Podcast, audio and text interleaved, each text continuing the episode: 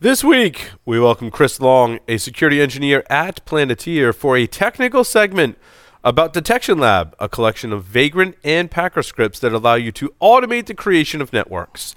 In the security news, 5G networks must be secured from hackers, says Congressperson. Zero day vulnerability highlights the responsible disclosure dilemma. A flaw in multiple airline systems exposes passenger data. Security bugs in video chat tools enable remote hackers. And an original World, World War II German message decrypts uh, to go on display, message decrypts, sorry, to go on display at the National Museum of Computing. In our final segment, we air a pre recorded interview with InfoSec World speaker Connie Mastovich, the senior security compliance analyst at Reclamier, I think I said all that right, to talk about the dark web. All that and more on this episode of Paul's Security Weekly. This is Security Weekly for security professionals by security professionals. Broadcasting live from G Unit Studios in Rhode Island, it's the show where exploits run wild, packets aren't the only things getting sniffed, and the cocktails flow steady. It's Paul's Security Weekly.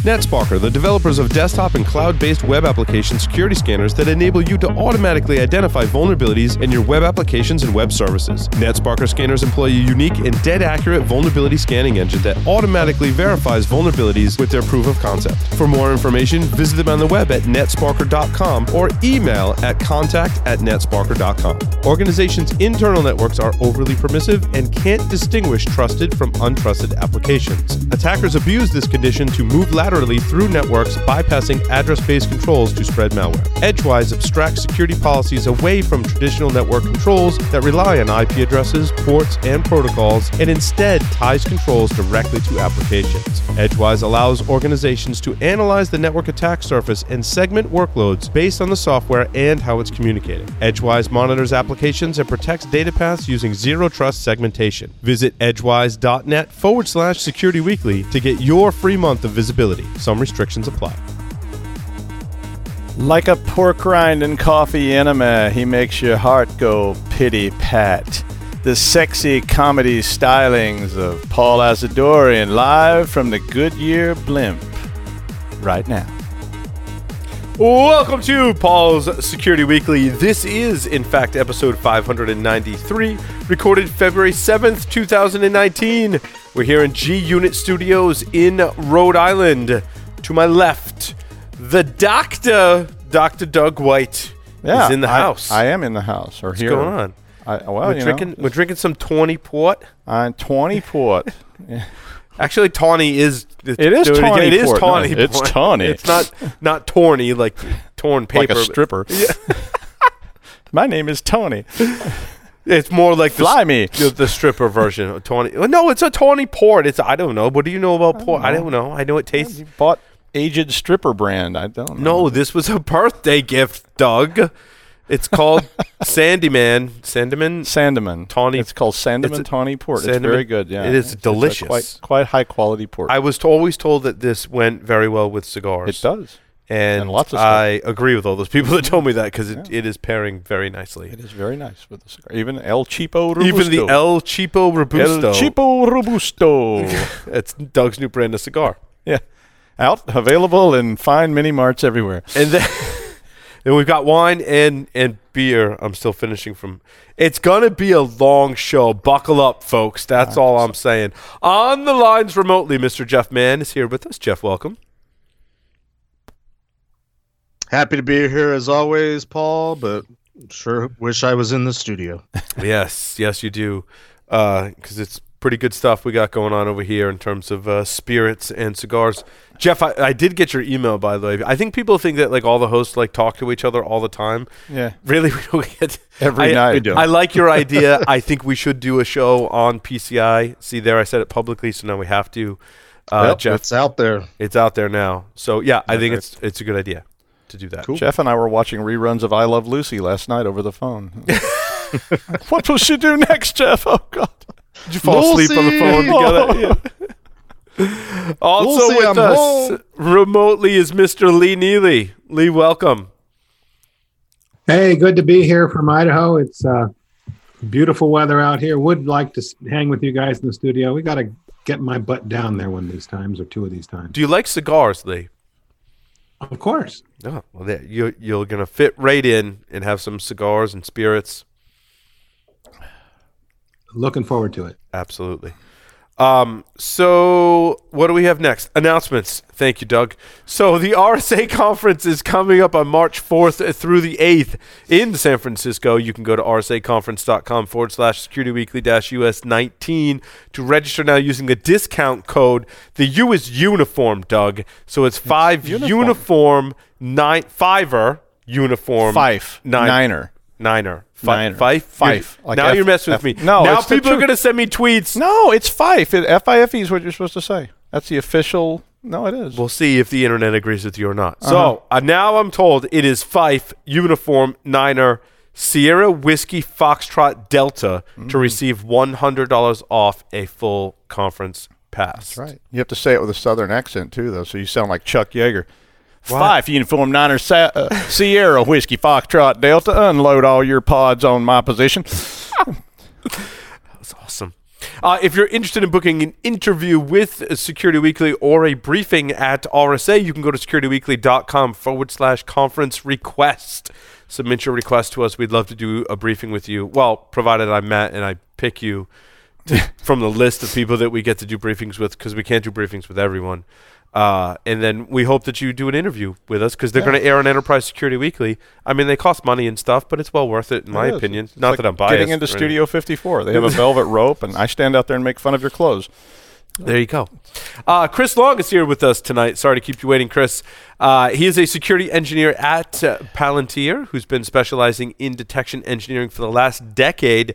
Uh, he is focused on detection, is OSCP and OSCE certified, but came up with a really cool project because we're not even going to talk about that stuff. We're going to talk about his really cool project called Detection Lab, which allows you to test stuff in the lab. And here to tell you more about it is none other than Chris Long. Welcome, Chris. Hey guys, thanks for having me on the show. Nice to have you, my friend. Uh, when you presented this to me, I was like, I really need that. And Chris, like, yeah, I got a lot of things I want to do with it. I'm like, you should come on the show and talk about it, and then hopefully people will hear it and they're like, oh, I like that, and have time to help you. Fadi, you got to watch this. Fadi, I'm telling you, out there, wherever you are. I know you're watching, so listen to this. It's important. So, Chris, what was the uh, problem you were trying to solve initially with this uh, project? Yeah, coming into the project, I had this realization that like red teamers have something like Kali, like a distro dedicated to what they do on a day-to-day basis. Uh, and as defenders, we kind of have piecemeal like forensics tools here and there. Uh, and if you want to go ahead and spin up like a realistic lab environment, that's a ton of work typically. Like it involves spinning up multiple VMs, generally creating like Active Directory. Then you have to go ahead and like set up the centralized logging and set up you know all the logging and auditing settings to match what you want. Yeah, but Chris, that's not. like- I mean, I just isn't that what the intern does? Is that? if if you're lucky enough to have one, but if you want to do something like this at home, uh, you know, like you're stuck doing it yourself, or Sure. else, you know, I as- I Uh, assume you're you're you're talking as if you're replicating what's in production, right? Yeah, it, it could be, uh, or it, I, think that's like generally the use case. I mean, it could be for whatever you want, uh, really. But what I really wanted was like a really simple way to take all that work and distill it down to like a few simple steps, uh, and have code do the work for me rather than me, you know, clicking through all these settings and setting up Active Directory. So that was like kind of the idea behind all of this. Um, so effectively, what it is uh, is a collection of like Packer and Vagrant scripts. If you're not familiar with those tools, uh, it's part of the HashiCorp suite. Um, and Vagrant, for example, allows you to uh, take like a lot of automation steps on top of virtual machines. Um, so that's what does a lot of the heavy lifting here. It's, Um, so it's kind of like it's kind of like Docker containers, but for virtual machines is the way I understood it. And I've worked with Vagrant a, a little bit. Yeah, that, I think that's like a fair uh, comparison. Um, and so that's what does the heavy lifting. And so what happens uh, when you run like the build script for Detection Lab is it spins up uh, an Ubuntu host that kind of serves as like the centralized logging engine, and then it spins up an Active Directory uh, consisting of a domain controller, uh, a host that's dedicated to Windows event forwarding, and then a Windows 10 host that kind of is meant to simulate like uh, maybe like an employee workstation or something like that. Um, and then on top of that, you've got all sorts of uh, tooling. So you have IDS and connection logging with Bro and Suricata is pre-configured. Uh, you have like Windows event logs are turned up to basically 10, and they're all feeding into a centralized Splunk instance. Uh, Sysmon and OS Query endpoint security tooling is on all of the hosts. Uh, and I even like preload some like attack tools that I think uh, folks might commonly want to use, uh, like Mimikatz and PowerSploit. Um, if you wanted to see what the what kind of artifacts or logs those tools generate when they're being used, uh, this is like the perfect perfect environment to do it in. Um, so there's there's no like uh, one use case for this. It's it's just getting all of that stuff automated so you can do whatever you want with it. That's really cool. Yeah, I want it. I have I have a question. Go ahead, Jeff. Uh, uh, assuming you have some sort of uh, gold image or some sort of um, you know base install for systems that you might be that might be part of this environment, it, do you have the ability to sort of you know feed that in somehow to to continue the automation process? Yeah, uh, so I think that's probably what you would do with Packer. So I, I supply in the GitHub repo kind of like a template of how those like gold images will look, um, but you could absolutely replace those templates with uh, your own like images and kind of build on top of those. So yeah, yeah. absolutely. So uh, Chris, let, let, let's back up. For those that don't uh, start with Vagrant, for those that don't understand Vagrant, uh, there is uh, is it like an XML? Is it XML file that you build? So usually No. JSON, I think. JSON. It's a, like a JSON file. It's similar to uh, like Ansible, right? Like wh- what is that file? I feel like there's another name for the file that you, the configuration file. But it's like a tagging uh, kind of you know config file language that you'd build in Vagrant. But you can put some logic in there too inside of Vagrant, correct? Yeah, so it's called a vagrant file, and that's effectively where you specify like what steps uh, you want to be taken. But essentially, all you're doing, uh, at least in this case, is calling like a bunch of PowerShell PowerShell scripts uh, to do all the work for you. So, gotcha. So vagrant, Vagrant file is builds just the like hey, go VM. run all these scripts. Yeah, yeah. and then go run all these scripts on the operating system, and then so uh, you could customize that yourself. Obviously, right? The the Vagrant file is, is customizable, right? It's open source your your project, so you could do that. Um, but now, what is the what is the Packer? What is Packer? So Packer is like uh, an image creation tool. So that's what takes uh, like code that says, "Hey, like create a like server 2016 image," uh, and then it creates it into like a I don't know if it's proprietary format, but it creates like a box file, and that's what Vagrant uses as like its base image effectively. So does it dou- go ahead and download like the ISO image of Windows, and then from that create a box file, which is like a VM file, like a VMware would be .vmware or whatever, right? And then spins it up. Exactly. That's And awesome. so these work with uh, both VirtualBox and VMware. So uh, it's all cross-platform. Uh, all you need is uh, you know an operating system, uh, either VirtualBox or VMware, uh, and a copy of uh, Vagrant and Packer, which are both free uh, to get started. So uh, you know very low uh, barrier to entry here. Mm. Now, have, have you wrapped the Vagrant and the Packer things together with something, or Yeah, yep. There's a PowerShell build script and there's like a, a POSIX based build script. So uh, should work for uh, all operating systems. Uh, inside the repo, it's just build.sh or build.ps1. Gotcha. Um, and that'll allow you to like, I have pre-built boxes for folks if they want to download them rather than spending the time like manually building them. mm-hmm. Uh, and then lately, I'm also working on getting this all into Terraform.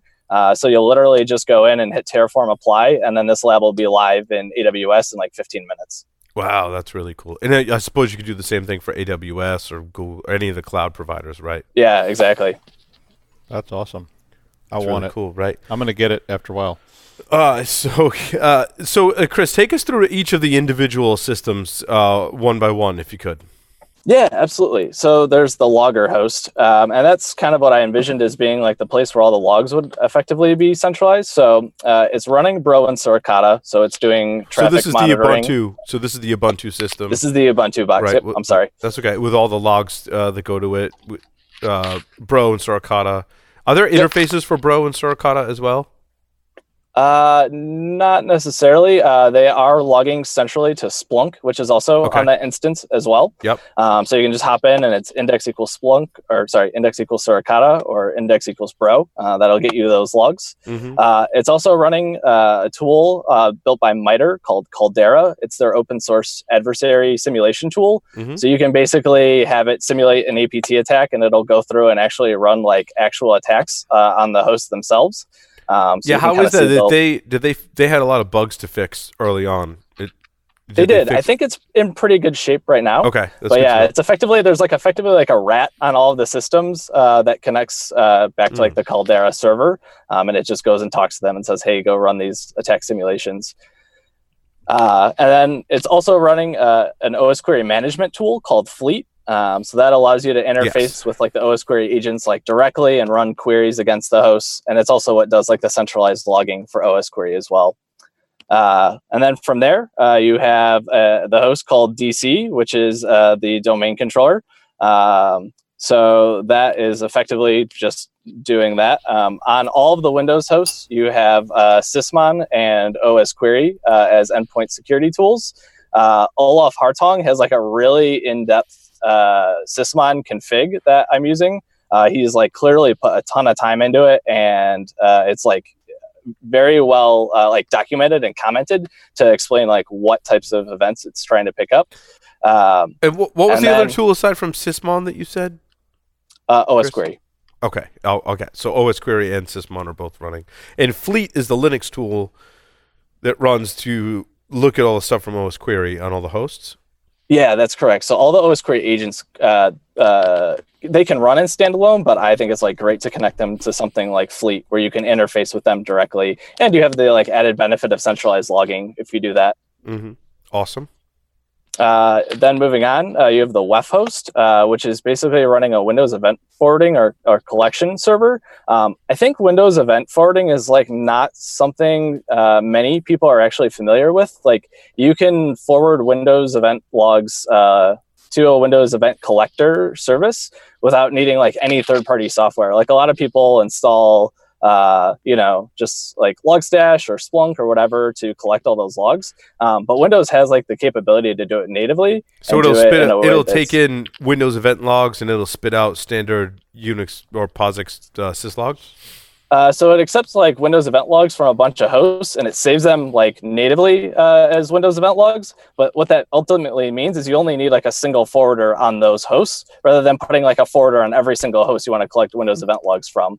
And you have the added benefit of saying, I only care about these specific event logs. So you get to kind of pick and choose. Mm-hmm. um, and that prevents you know you from like overwhelming things or, or not collecting like the right events um, so we actually at palantir have an open source repo to help folks get started with windows event forwarding just as an aside uh, there's a lot to it but i think our repo like really helps uh, abstract away a lot of the work Nice. um, and then lastly, uh, going to the Windows 10 host, um, nothing super special there, uh, except for the fact that you know it's Windows 10, um, kind of meant to emulate like an employee workstation, um, and has like the same set of tooling that the other that the other hosts do. That's awesome. That's awesome.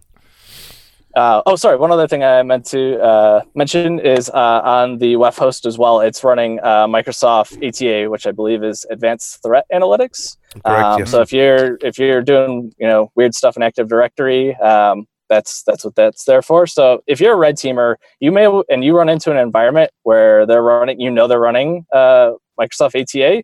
Like maybe you want to go ahead and start in this lab and see if the stuff that you do on a day-to-day Mhm. basis is going to get picked up before you start hammering away in like a production environment and get caught on day one.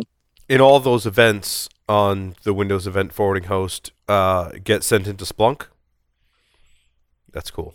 That's cool. And so if I if I just jump in there on Packer, can I just add a whole bunch of other like if I want to put something like an LDAP server or something in there, I can just go in there and add the add the image for that, and and it'll it'll be part of this whole thing. Yep, absolutely. You can add hosts, you can remove hosts. Like folks might want to like also spin up like a Kali host as part Yeah. of this network if they want like the attack side Right. uh, to be part of the network. So yeah, absolutely customizable in that sense. That's really cool. Is there any, uh, or what are the limitations in terms of operating systems that you can spin up? Uh, I think theoretically, like anything you can make an image for, you can spin up. Uh, the limitation you start running into on like local workstations is like how much RAM do you have on the box that you're running this on? How much like disk space? Uh, you know, I think most people don't have like 30 more than 32 gigs of RAM on like a single host. Um, you know, if it's like a laptop or something like that. So that I think begins to become the limitation. But if you're going to be spinning this stuff up in the cloud, like the limitation starts to, you know, disappear. So it's a, then it turns into how much money do you want to spend on the lab? So Yeah, but this is basically Linux, Windows. I mean, you could potentially do Mac OS in a VM. Can you even do that? I have never. I've never yeah, I'm not sure about it. the licensing around that. Yeah, I I've never yeah, tried well, to. Oh well, speaking of that, Chris, what about the licensing? So if I'm, I mean, am I? Do I need to go in these images and tweak the licensing before I, I spin them up? No, uh, some of them are running like all of the copies of Windows uh, are running like eval licenses, Okay. so they do like expire over Yeah. time. So if Yeah, you have if the same temp- lab image uh, for I think it's like 180 days, uh, it might expire. Um, but if you rebuild the lab uh, because it syspreps, it resets the timer. So uh, yeah, you can just like re spin up the whole lab and uh, be back to uh, be back to good. I have 192 terabytes of RAM on my VM server, so I could probably spin up a pretty pretty good one. That's a lot of RAM. That's a lot of RAM. It was a, really? it was a test project for uh, we were trying to we were trying to run at least 300 desktops at the same time. Wow. So with graphics, Wow. yeah. So that's a Aren't you going to get IO bound with that? I don't know. I, I, it seems to work okay. It, it- we, I think the most we ever hit was uh, I think we hit 236 one time, and they were all running. I don't know how heavy they were running. We didn't really benchmark it, so Mm. but it was like people actually using it. Architecture students. So Well, now if we only we knew somebody who had a script that would build a lab. As I know. big as I've. I've been for years. I've been going. If there was only a script, I think a lot of us have been uh, I could see that. just how big that thing could get. hmm So, Yeah. So On the other go ahead, end, sorry. what's the smallest you've tried this on? Uh, sorry, say it again. Oh, yeah, what's the, what's what's the smallest you'd try and do this on? I mean, we talked about you know getting gargantuan, but you know what would be the minimum laptop I fished out of the closet before I A Tandy 1000. Yeah. Um, if, Oh, you're, man, if you're doing this from heart. scratch, uh, I would say probably like 50 to 60 gigs of disk space. Uh, you probably want 16 gigs of RAM because you are going to be running, you know, four VMs at once on top of your host OS. Um, so that would probably be like the the minimum I'd run it on. That's not bad. That's pretty. That's pretty good. awesome. Yeah, I mean, I run it on my 13 inch MacBook that's like four years old, so uh, it runs it runs pretty decently. Did you do any like tuning to make it run, you uh, you know, more universally on you know smaller systems, larger systems, or whatever? Yeah, I just tried to like strip out as much of like the cruft for like Windows 10 as I could. Uh, you know, they just keep adding more and more. Um, so stripped out as much of that. Um, just like turn off services that are like probably not necessary. So like um, Windows Update on all the Windows servers. Like you don't want them like downloading and processing updates in the background, like while you're Mm. just trying to use it as a lab. Um, so it's like typically small things like that. But yeah, there's only like so much you can strip out before um, you know to, Stuff to make it working. smaller footprint. Yeah, Right. exactly. That's cool. I mean, I really like that idea that you could run that on a laptop. So if you're just trying to practice up and, and you Mhm. you want something quick, because one of the problems you have for that for students or for somebody that's trying to study is just the amount of time it takes to build all that stuff out and get it all tweaked. And then half the time you didn't tweak it right and it's not going to be consistent. And if you got this nice script, you can just go, pip, let me try. Oh, it sucked. Let me try again. I'm going to do something different. And That said, you should, if you're learning, build things from scratch. Well, you should, get I that mean, experience. But it- absolutely. even when you start learning, you know, pick and choose where you want to start. You don't necessarily have to start with like installing and building. Well, no, the I, I'm lab, talking, but you you- want you're, you're learning pen testing, Yeah, you so wanna you you want a place to practice pen Right. testing, and you know you can worry about building images later or, Right. or before. You may already know how to do that. It just takes a lot of time. If you know how to do it, it just takes time. Yep.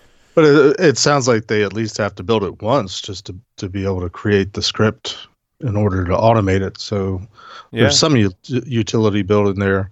And and Chris, what I was getting at, just to cut to the chase, is I, I wonder if there's an application for this for uh, the endpoints that are in my world, which are more often uh, point of sale systems. Uh, you know, rather than you know desktops or user workstations, where very often you're having older versions of Windows or embedded versions of Windows or compact edition versions of Windows. But it would be great uh, maybe not from a pen testing perspective, but that too, but also from just sort of a lab perspective, trying to get things to work. Which it sounds like you know, if in theory you can, you know, get past licensing issues and whatnot, it would be great to be able to have sort of a virtual, uh, you know, store set up that has all your different point of sale systems. Yeah, that would be really cool. Uh, I can't say that I've tried uh, using like older or uh, like embedded versions of Windows, um, Mhm. but effectively, I, I think theoretically it should work, and there shouldn't be any like obvious limitation to doing that. So uh, I want to say cautiously say yeah, that should be totally possible. Uh, but yeah, have not tried. Jeff just wants you to build him a Windows 3.1 box so he can. I, I no Windows 95 would do because I There got my go. old uh, DVDs of Zork that I want to Ah, play. there you go. That's what I was thinking too. There were projects that uh, can emulate when the older yeah, Microsoft no, there are. You operating can get systems, yeah. emulators and things like that to run that Yeah, stuff. I think you need DOS special emulators. I think you need special emulators, though, Chris. Right? I mean, the operating systems you're running are very modern, and you have a nice repeatable process. I'm sure you could probably choose a different architecture and run some of the older ones with other emulators. Yeah, I like. I suspect as long as it's supported in like VirtualBox or VMware, it, uh, it could probably be part of the lab.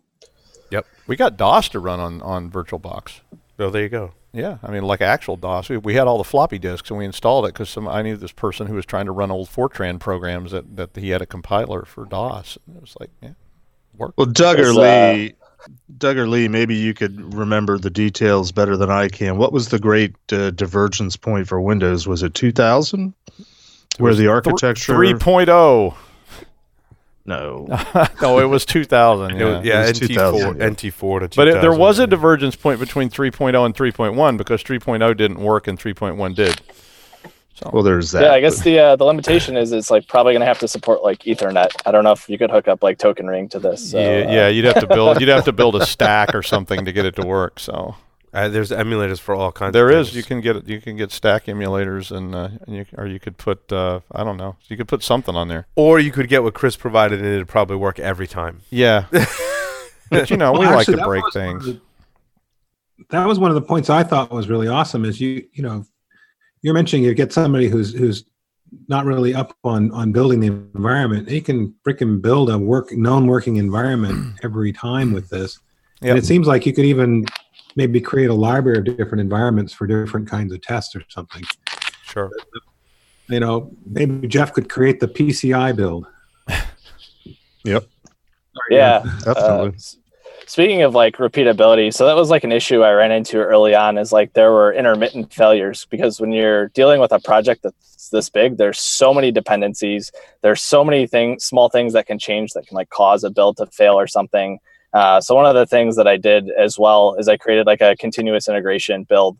So basically, every week on Saturday, uh, Detection Lab has like a scheduled build and uh, gets kicked off, and uh, we verify that you know uh, the entire build process uh, will be successful, and each host comes up, and each host is able to talk to each other, and all the tools that are installed are uh, still good to go. Um, I wanted Chris, people that's to be able awesome. to like but you log say into this tool, and oh, sorry, go ahead. Yeah, that's awesome. But you say we is are there other people collaborating with you on this project, or are you in need uh, or want other people So helping? it's the royal we.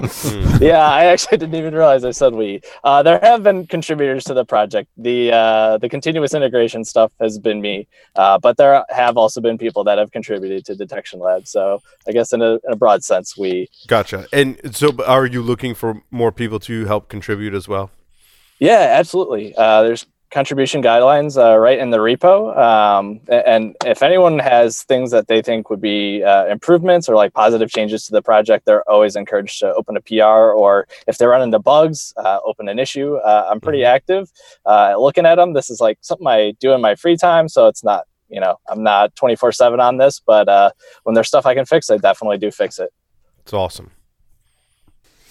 Chris, anything else you want to, about the project you want to share with our audience, uh, especially where you find it? Uh, yeah. So the easiest way to find it, uh, the URL is detectionlab.network, uh, or you could just look it up on GitHub. Uh, my username there is clong. Um, yeah, the only thing I wanted to say, uh, I wanted to thank Don Murdoch because he actually spun up a GoFundMe uh, and was the one who introduced me to you guys. So uh, thank you to him for spinning up the GoFundMe to kind of fund further development of the lab. Uh, and I just wanted to thank everyone who's uh, listening and uh, everyone who's contributed to it so far. And obviously, you guys for having me on the show today. Awesome. Well, thank you, Chris. That's detection.network. And it's in the show That's- notes on the wiki, so you Okay, can you can grab it there, wiki.securityweekly.com. Yeah. So if you want to grab it off there, Awesome, Chris. Thank you. Oh, wait, we do we have to, we have to do five questions? you got to ask him five we got to do five ask him five questions. questions. He has a script Question. to answer them. That's right. He's going to build a virtual version of himself to answer. So, Chris, are you ready to play five questions with Security Weekly? Sure, why not? Chris, three words to describe yourself. Uh, tenacious, impatient, and dedicated. Chris, if you were a serial killer, what would be your weapon of choice? I don't know why a shovel was like the first thing that popped in my head. So Did you go with look at a shovel? Because you look to your right. I, were you Yeah, like- I was like, like, what did I There use are no last? shovels to my right. I'm not like in a garage. those dead bodies hanging over there. What did I used to kill them They're not going to bury It's, themselves. it's a it's Hey, a Mr. Gimp, show. what did I use on you? It- it's it's you know multi-purpose. That was awesome. that was perfect. Yeah, Chris, if you wrote a book about yourself, what would the title be? Oh man, uh, man with infinite computer rage. Chris, you seem like a pretty happy guy, though. Now, this question's easy. There's only two possible answers, it- so it's multiple choice, and there's only two. All right, you ready? In the popular game of Ask Grabby Grabby, do you prefer to go first or second? First, See how easy that is? Chris, choose two celebrities to be your parents alive, dead, fictional, or otherwise. or even missing. oh man, like Jeff Alien. Goldblum is my dad, Awesome choice. Loved him in Jurassic Park. uh, and Judi Dench is my mom.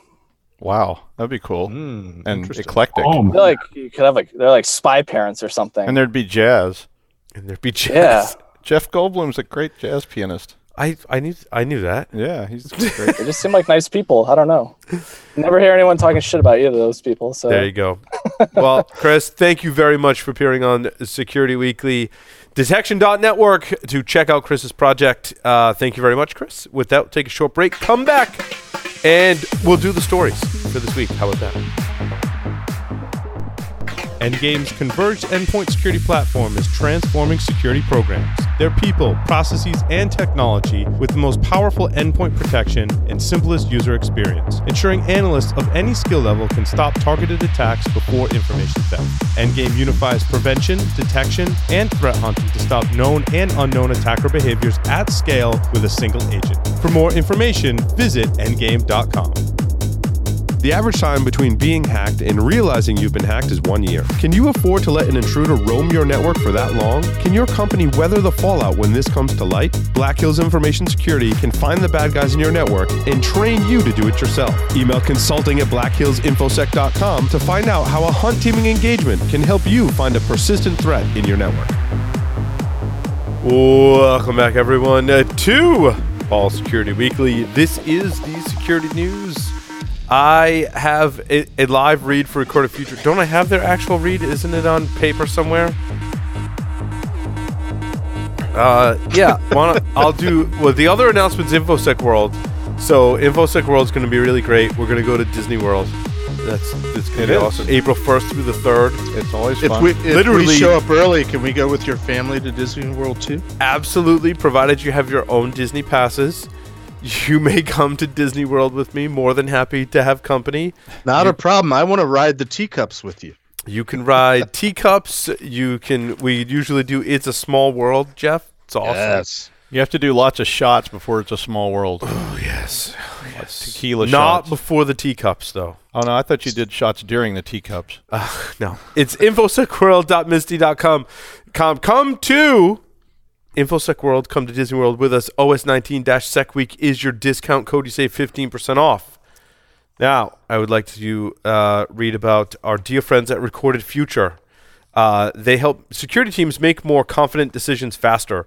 Recorded Future's technology automates broad collection and analysis of cyber threat data and delivers the rich external context you need to understand alerts and emerging th- threats. With real time threat intelligence from Recorded Future, security teams respond to threats 63% faster and find undetected threats 10 times quicker. To get started, make sure you go to recordedfuture.com forward slash security weekly. Sign up for their Recorded Future Cyber Daily, which is awesome because it gives you the information you need every day to Yep. your inbox, especially if you're doing this kind of thing.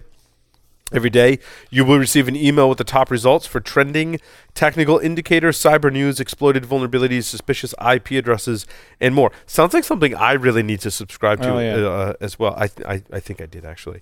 I Uh, already did, yeah. Subscribe today. Stay ahead of those cyber attacks. Uh, like I said, if you are working um, in a SOC as a SOC analyst, that would be something Or even of a not. requirement, like a free thing like to a get. great thing to glance over when you you know just to see what's there and uh, Absolutely. And I love those blocked uh, those bad IPs, so it gets you obsessed, and you have to get in there and blacklist Good- all yes, those babies. yeah. So I, yeah, because you read that stuff and you're like, I gotta go! Oh my god! is that in my network? That's not Yeah. in my network.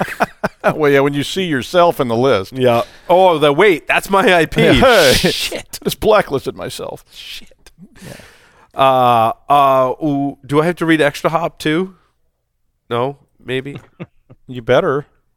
Oh, Yeah. yeah. Yes, you do. Yeah, I think I you do have to read it. I Hold definitely on. think you I'm- should. I'm rewinding. It says, Hold on. Paul, please read. It does. Registration is now open for the first Security Weekly webcast of 2019. This one's going to be really awesome. We had the prep call today, and uh, Matt is one of the uh, people from ExtraHop, and him and I were nerding out like already. so like basically, it's going to be a nerd, uh, a network security nerd fest. Uh, it's called Rise Above Complex Workflows Practical Ways to Accelerate Incident Response with ExtraHop. You can go to securityweekly.com forward slash webcasts. That's our new URL to register for any of our webcasts. Securityweekly.com forward slash webcasts. Write it down, tattoo it on your arm or something. Uh, but that's going to be a great webcast with ExtraHop. Uh, very you got to put uh, put Henry Rollins on there as a lead in. It's Rise Above. right. Rise yes. above, rise above. So securityweekly.com forward slash what was that, Doug? Hmm? Webcasts. Webcast. Webcast. Webcast. forward slash What? webcasts. I didn't know there was going to be a test. You're a professor. You should. I don't take tests. I give them. Oh, right. He doesn't grade them either. That's right. I just throw them on the steps. Time to top off Doug's drink. He clearly Yes. needs the refill. I do. Yes. It's getting slow in here. Yes. Let's get to some stories, which I wasn't Hey, can really. Can I do a quick announcement Yes. before we get to stories? Please do. Just, uh, I just want to point out that today, February seventh, is uh, International Bring Light to Slavery Day. If you want to find out more, go to enditmovement.com. It's in the show notes, but it's all about world slavery and bringing awareness to it so it can be ended. Thank you. It's interesting. There's a, a, a day all the time. It's sometimes important issues, such as the one Jeff mentions. Other times it's like Daffodil national- Day. Na- yeah, National like Chocolate Cake Day or something. I yeah. know. Which. Yeah. Well, there's several organizations that uh, are well. There's many organizations in, involved in trying to end slavery. A lot of it has to do with sex trafficking and uh, especially minors. Uh, and and the busiest day of the year for them is actually the Super Bowl in the city in which the Super Bowl is hosted. Interestingly enough, yep. Um, so pub- public service announcement, and and now you have a chance to say something about the Patriots, Paul, because I brought up the Super Bowl. I, I wasn't gonna. I mean, we won, which is awesome. Number number six. I- Paul was on the blimp. that's right. It was. Where do they put the blimp at night? I, In they- a blimp hanger? I thought it like deflates and it goes in like They, someone's they pocket. put it in a closet. Like what? Some guy like pulls a little plug on it, and stands there like. yeah. it's the behind the scenes. Nine hours later. Uh, so All we right. were drinking. Uh, I'll, I'll have some more. How about that? Some Uh, yeah. tawny, Tawny Sandeman, Tawny Port. tawny port. Mhm. They are wines usually made from red grapes. Mhm. Go figure. And that are aged in wooden barrels, Mm-hmm. exposing them to gradual oxidation and evaporation. Yep. Is that? I'm ignorant here. Is that not how they make regular wine? Don't yeah, they it is. It's ferment it in? But port, they put is. something in it. I think they put a l- other port in it, and that makes it turn. oh, Yeah, they put right. brandy in it. Yep, That makes a lot of sense. which is distilled wine. Yes. It's a blend. Oh, oh, interesting. Oh, if you scroll right. up from all of our memes, uh, Lee posted a I, yeah, that's a what I'm detailed reading from, description. Jeff. It says described as when it's described as tawny, without an indication of age, which this is. Yeah. No indication of age, no, right? Um, Non-vintage. all right, let's let's see what. Hold on, I lost my, I lost my place now, and I can't see because I'm old. Um, although on this show I'm I'm the young end of the group.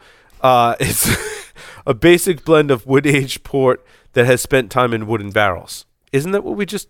Yeah, it's like, it, but it's just, just described. It all a- sounds how. So how's it different from wine? It this is wine. but this desc- it, okay. But mean, what it- makes it a port versus a wine? it's just I don't know something about It's the way it's fortified distilled. wine. It's the it's the type of grape and the fact that it's more uh, uh, usually a sweeter wine, more of a dessert wine. Right. That's all. And and that it's fortified with with the brandy. with the brandy. With brandy. See, it doesn't Yeah. say in your description they put brandy in it though. Well, you there's brandy's the most common. There are other spirits that can be added. I Uh, gotcha. And then you also get vintage, like you'll get a 20 year port, 20 tawny port, which is going to be really mellow. Um, whereas the non vintage one, it's a mix, it's a blend of different ports, whatever the winemaker thought taste would taste good, which is usually a good bet. Mm. Hmm. I like it. I'm digging it. It's, it's I'm good. digging it. And I mean, we usually drink like Ripple and Night Train, so it's quite an improvement. No, we don't. We, we drink some decent. no, we wines. we've had good good wine. Anyway. Hey Lee, why don't you share a story with us? Yes, please do. Save it. Jess, we need to Uh, move on. Move on. So there was, I, the, my, I wanted to touch on my last one just because it's been in the news so much. You know, they finally released the updates for the FaceTime flaws. Uh, iOS 12.1.4, OS X 10.14.3 supplemental update. That's that's a mouthful. I was doing testing earlier today, and group FaceTime is still disabled on on those, but it's supposedly fixed. It's disabled at the server still. So I'm not sure what's going on there. Um, and the other thing, I thought I thought of um, I thought of Joff with my number four story. There was a remote code execution flaw in LibreOffice and OpenOffice, and the it basically exploiting the Parth, Parth, Python file parser, and you can pass parameters and all kinds of stuff.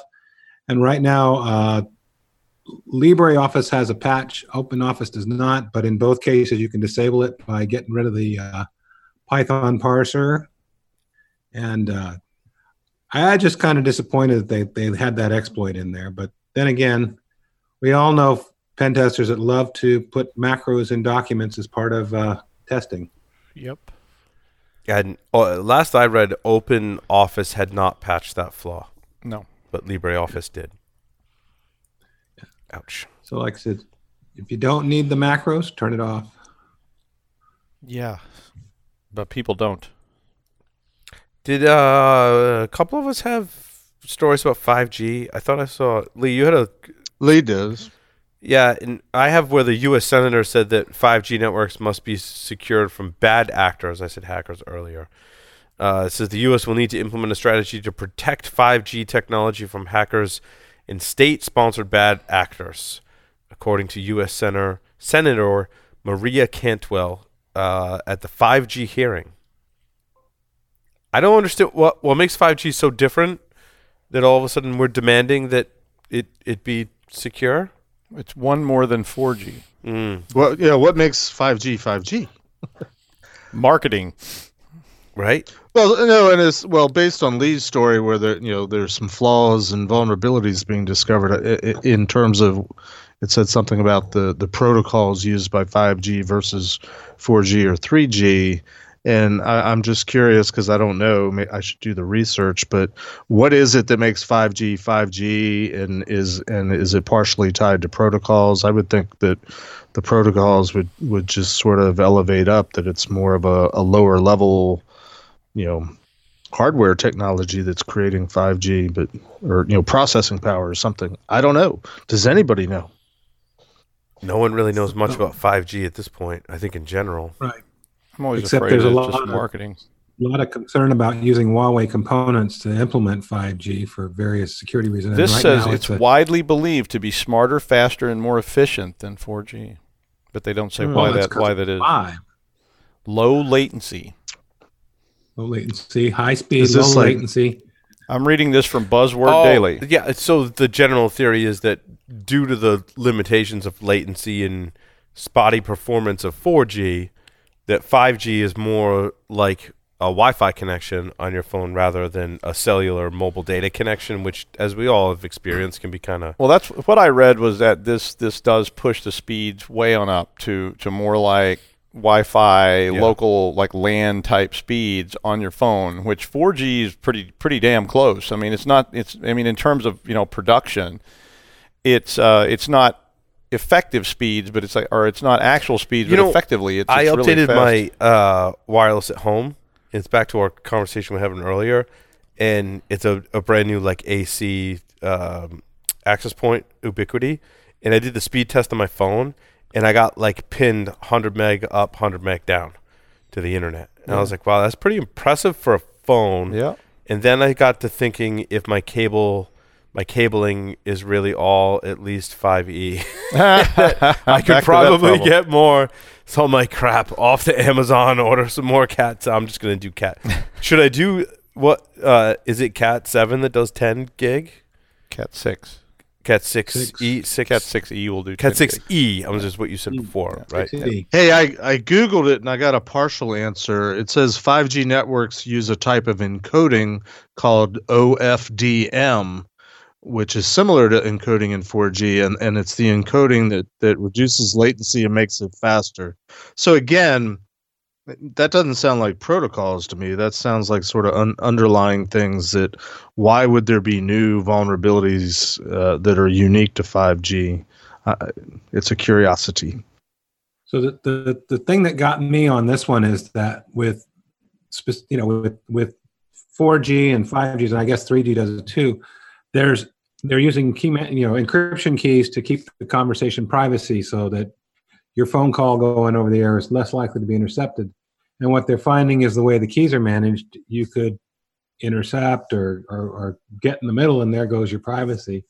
Um, I think it's a concern not so much as it's 5G, is that more and more business is being done on cell phone, and people have an expe- expectation that it, it, even though it's using a radio signal that could be captured, that it's not, it's encrypted and nobody else can tell what they're saying. Um, slight sarcasm in that comment, I understand, but I- I uh, think- I think that's why it's got focus. Yeah, I think that what I'm reading about and hearing about 5G is that faster, more reliable, lower latency, and has not solved any of the security issues or privacy issues really to prevent snooping uh, that exist today in other mobile uh, protocols. Hmm. Yeah, I So- agree. I gave Yeah, you the I- Wi-Fi password, but you're not in the Slack channel, Doug. I know. I need your My, help ba- in my there. battery's almost done. I need your help in there. Next. Yeah, I guess I was tripping up on the use the use of the word protocol in this article because it, it's not. I don't think it's the protocol. Like it's not a new protocol. It's it's the protocols that they're using, which it sounds like it's probably the same as 4G, and it's an implementation of key management. That makes sense. Thank you, Lee.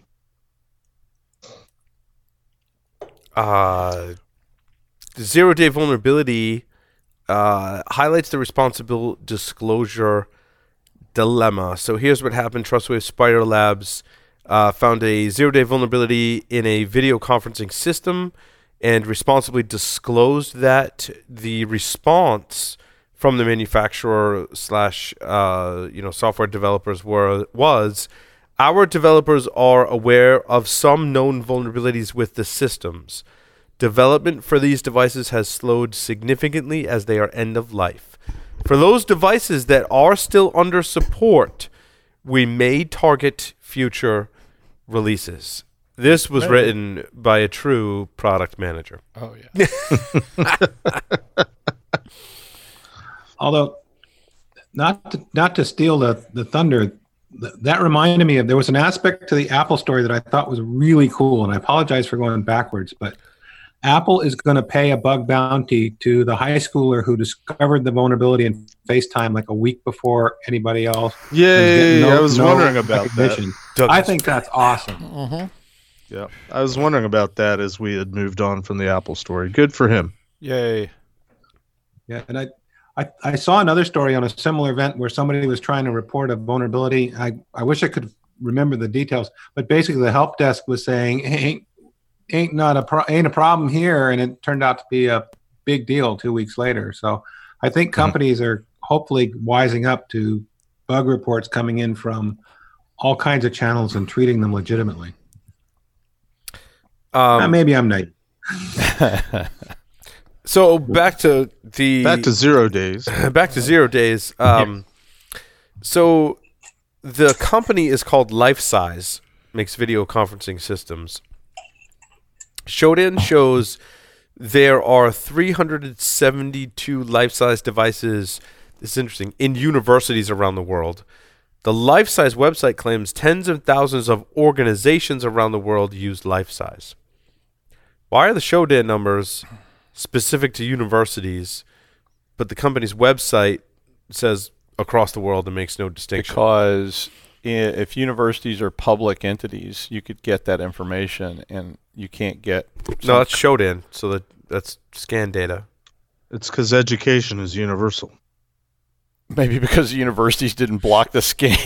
That could be. I would think they weren't not the only ones. n- Excuse me, not blocking the scan, but I have no idea. That's a strange thing. Of course, that's marketing versus reality. It's like we have tens of thousands of customers, and you know, scan show 372. uh, essentially, it's multiple command injection flaws, which Mhm. are trivial to exploit. And oh my god, input. Uh, ah, I, that's it. I'm done with this story.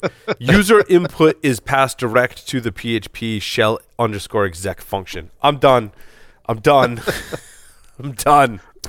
But but Paul, the, the title of the article was talking about the dilemma of disclosing zero day vulnerabilities Okay, yes. Some ahead of uh, the patch becoming available, which you know this is maybe an egregious example, but I think it's a fair question to ask. But what do you do though? If you keep it to yourself and say, "Well, I don't want to risk a lawsuit from the company. I don't want to seem like the bad person going after the company. I don't want to make it public and cause harm to the public or greater good. I'll just keep it to myself." But if you keep it to yourself or you don't pursue with the company, the company's clearly clearly not interested in fixing it or overly enthusiastic about fixing it, which means, I mean, they pretty much said in their statement that for stuff that's end of life, we ain't fixing it. Yeah. And for stuff that's uh, still supported, yeah, we might. Maybe you get that product management answer. Yeah. Oh, I know what I was going to like ask. what was that? No, what was the movie with Tom Hanks uh, with the house, uh, the Money Pit? The money pit. The Money Shelley Pit. with Shelley Duvall. Yeah, and they he asked the contractors when you can be done, and everyone says two weeks, and Yeah, it says two weeks and two weeks, and it's like six months later. That's that's essentially what's happening in. Italy, if in Italy, if they t- if you call down and go, uh, my my electric meter doesn't work, and they go, uh, yeah, I'll come fix it tomorrow. It means it means maybe never. Right. But when they finally start saying I'll be there in 15 minutes, it means maybe sometime this week. Yeah. And, you know, it's yeah, we learned that. But I had a question for you because I had a student ask me this question. I want to see what everybody thought. A student found a vulnerability in in something, and he's a very smart student, and, and he wrote me and he said, "How long is it considered?" You know, appropriate to wait after you notify someone of a vulnerability before you go public with it.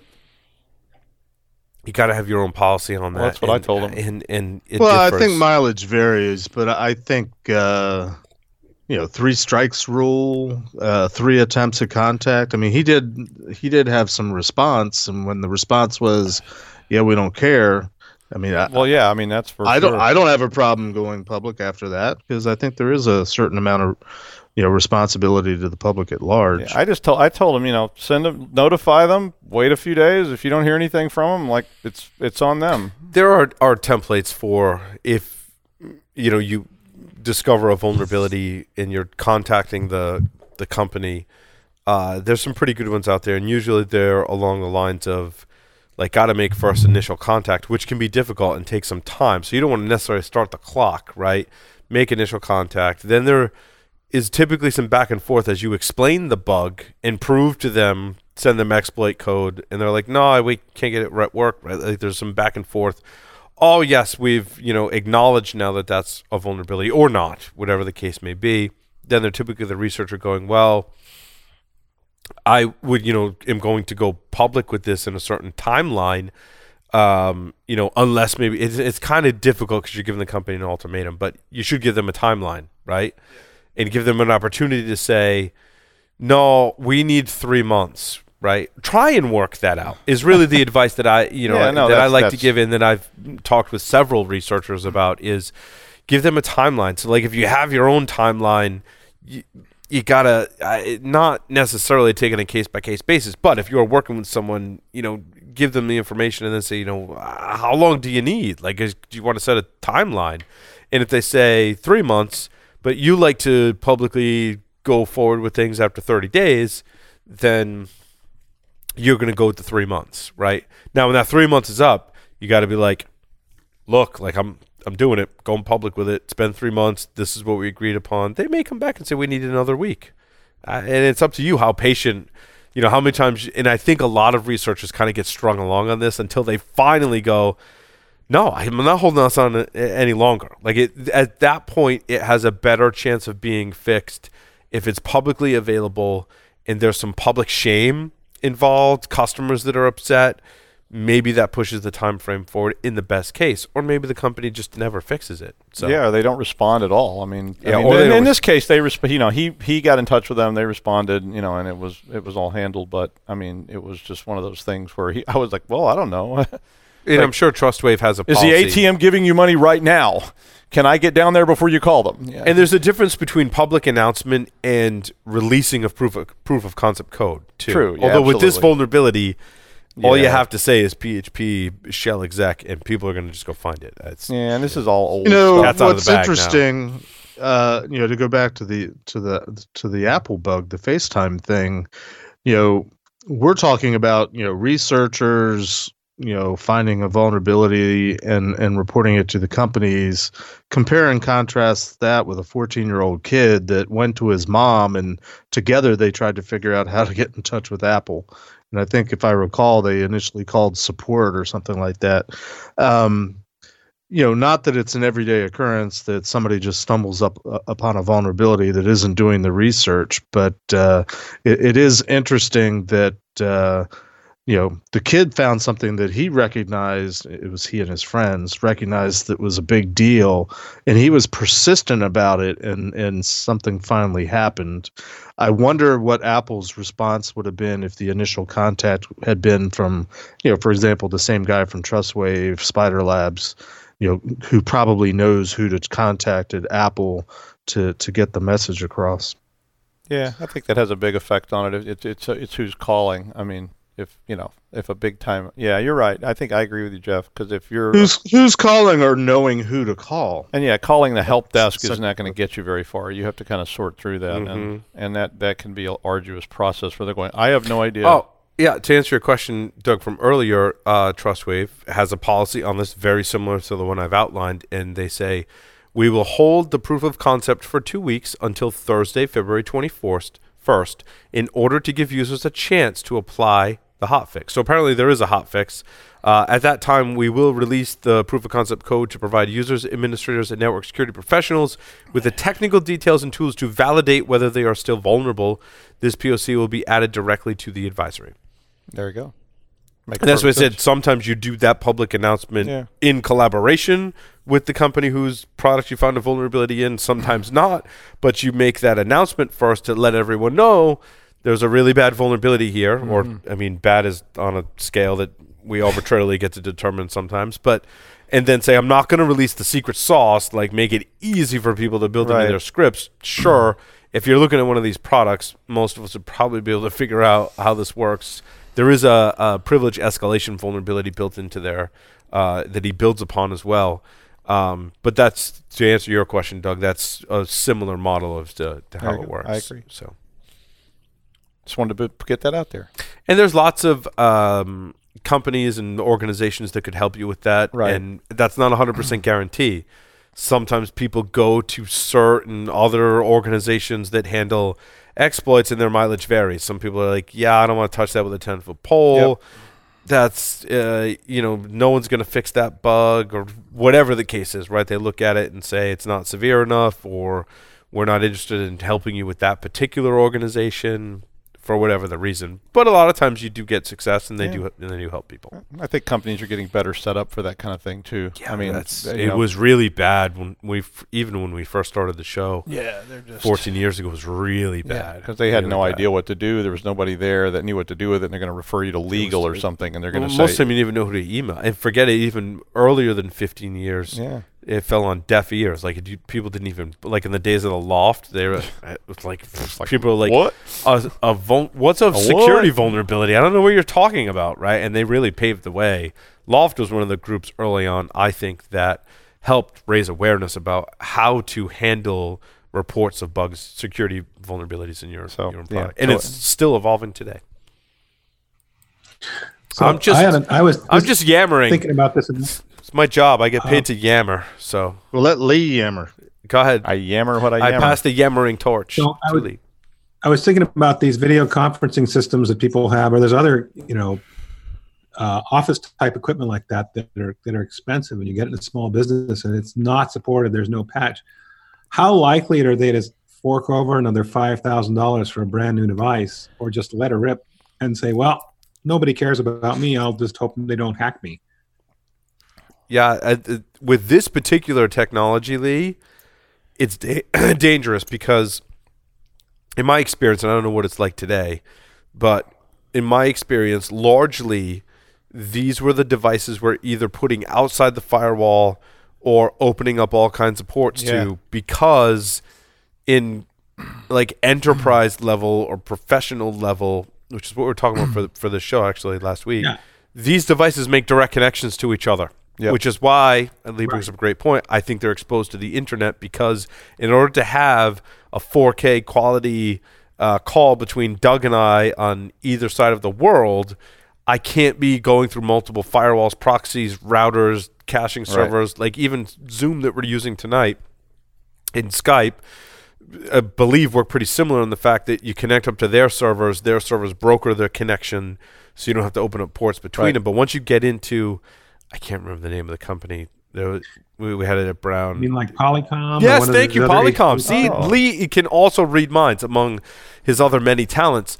Uh, Polycom gear, for example, right, needs to make those direct connections. I actually had Polycom uh, gear that I found on a pen test, And- and that was fun because if you got people on site, what makes for a great report when you hack into any of their video systems is to have either yourself if you can pull that off or someone else stand in front of the camera and wave while you take the screenshots that you use in the report they're so much more impactful well, a lot of those old That is systems too. Awesome. A lot of those old security systems were designed with two things. One was flat networks. Yep. So there was no security equipment in those networks. well and two, any jump uh, doug as you well know creates more Yeah. latency potentially and, and and also just the fact that at the time a lot of this stuff was designed and conceptualized there was no internet Right. i mean so not even potentially every hop does add latency It does. whether it's how No. impactful the is actual is- wire causes la- anytime you Yeah. un- unfurl the twisted oh tell me about the physics doug i'm uh, so turned on right now when you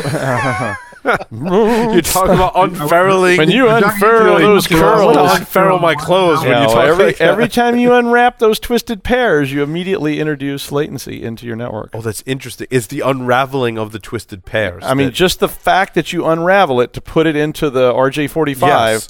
creates latency right there. you know that makes sense because the cable that we had going for one of our internet connections was completely unwrapped. well. First, it was a cable that you're not supposed to you're not supposed to crimp an end on certain types of cable. You're supposed to crimp it into a patch. Well, there was an end crimped on it. Ah, yeah, that end went into the you know receptacle that you would either put in a patch panel or a jack. Mm-hmm. There was a cable plugged into that one. I think that cable ran up in the ceiling and plugged into another receptacle that was punched down directly into a cable that then went into an end Oh, into the thing, and it would not do.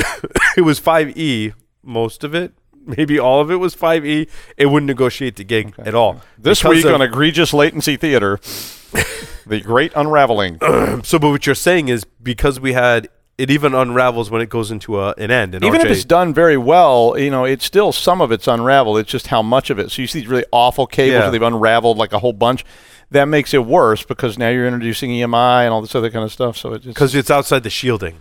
Outside the think shielding. in- and when you unwrap the the wraps are what what Yeah. cancels out the EMI.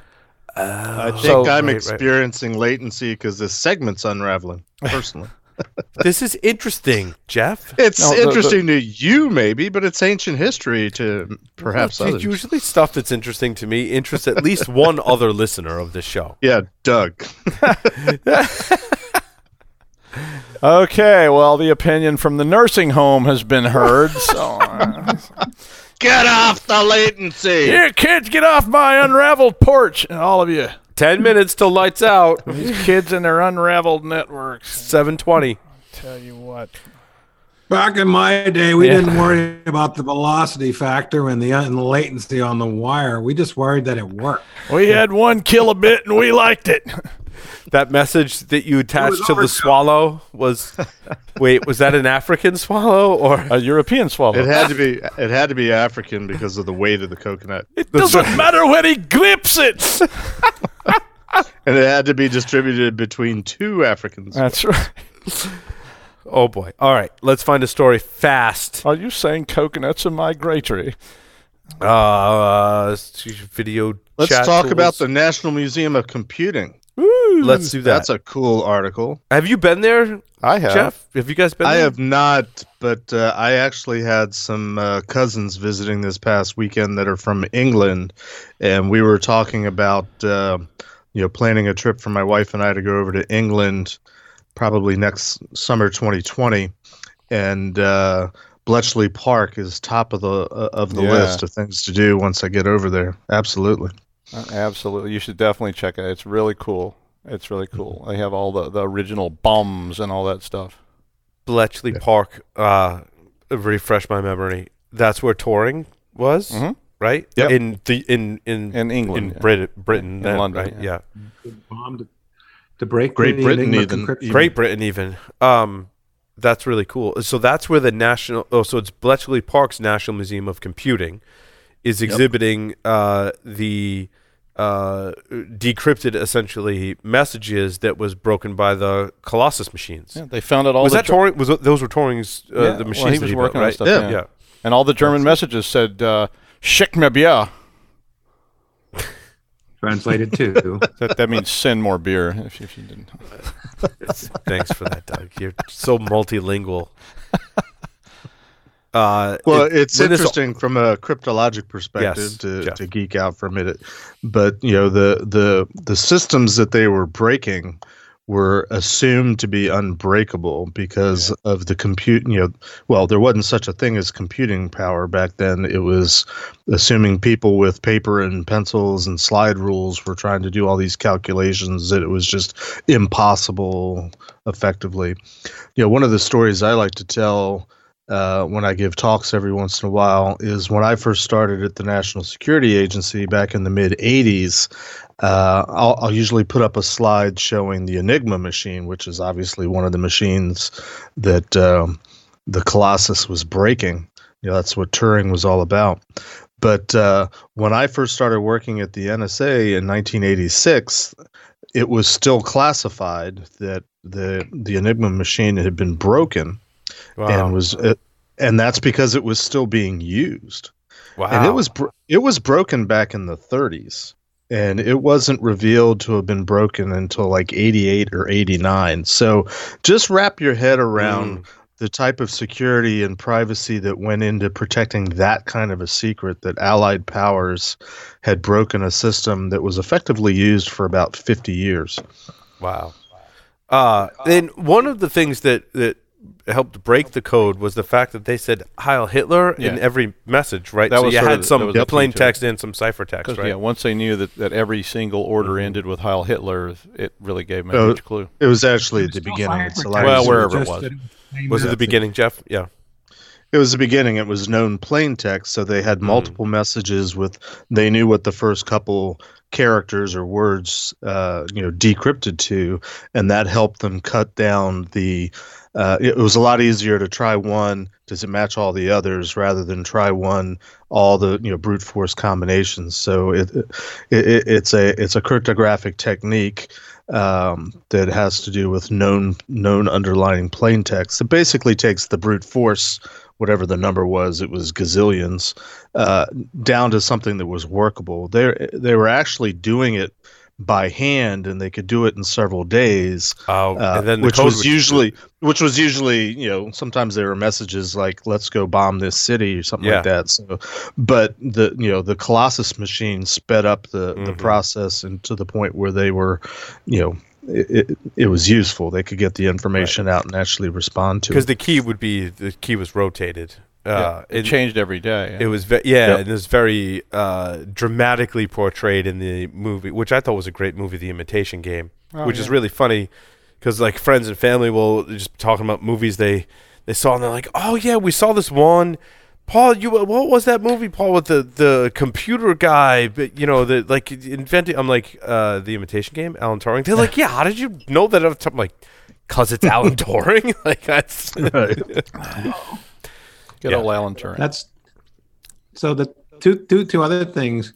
If you don't want to run all the way to the UK, if you can get to the cryptographic museum at, at Fort Meade, yes. Yeah, there's a that's a lot one, of too. cool stuff, including a bombe and Turing machines, and oh my goodness, That's a it's cool one awesome. too. uh, technically it's the cryptologic museum and uh, Thank you for if you're that. If you're coming there, let me know, and I'd I'd be happy to join you because the things that I used to work on are actually in the museum. Now, how how How far is that from Richmond, Virginia? Mm. Uh, probably about three hours. yeah, okay. it's a long way from Traffic Richmond. notwithstanding. trying to I con- mean, I'm it- trying to convince my oldest son to do some traveling with me because it falls around his birthday. But it's not. It's not far from. It's not far from Baltimore. So if you want to go No. to Fort Meade, Yeah. you just fly from here to Baltimore. It takes an hour, and then you can you can visit Jeff. You can Yep, go to the visit me. gallery of ancient things and, and, and see the stuff there. or just wait until that three-letter government agency picks us up and takes us there yeah.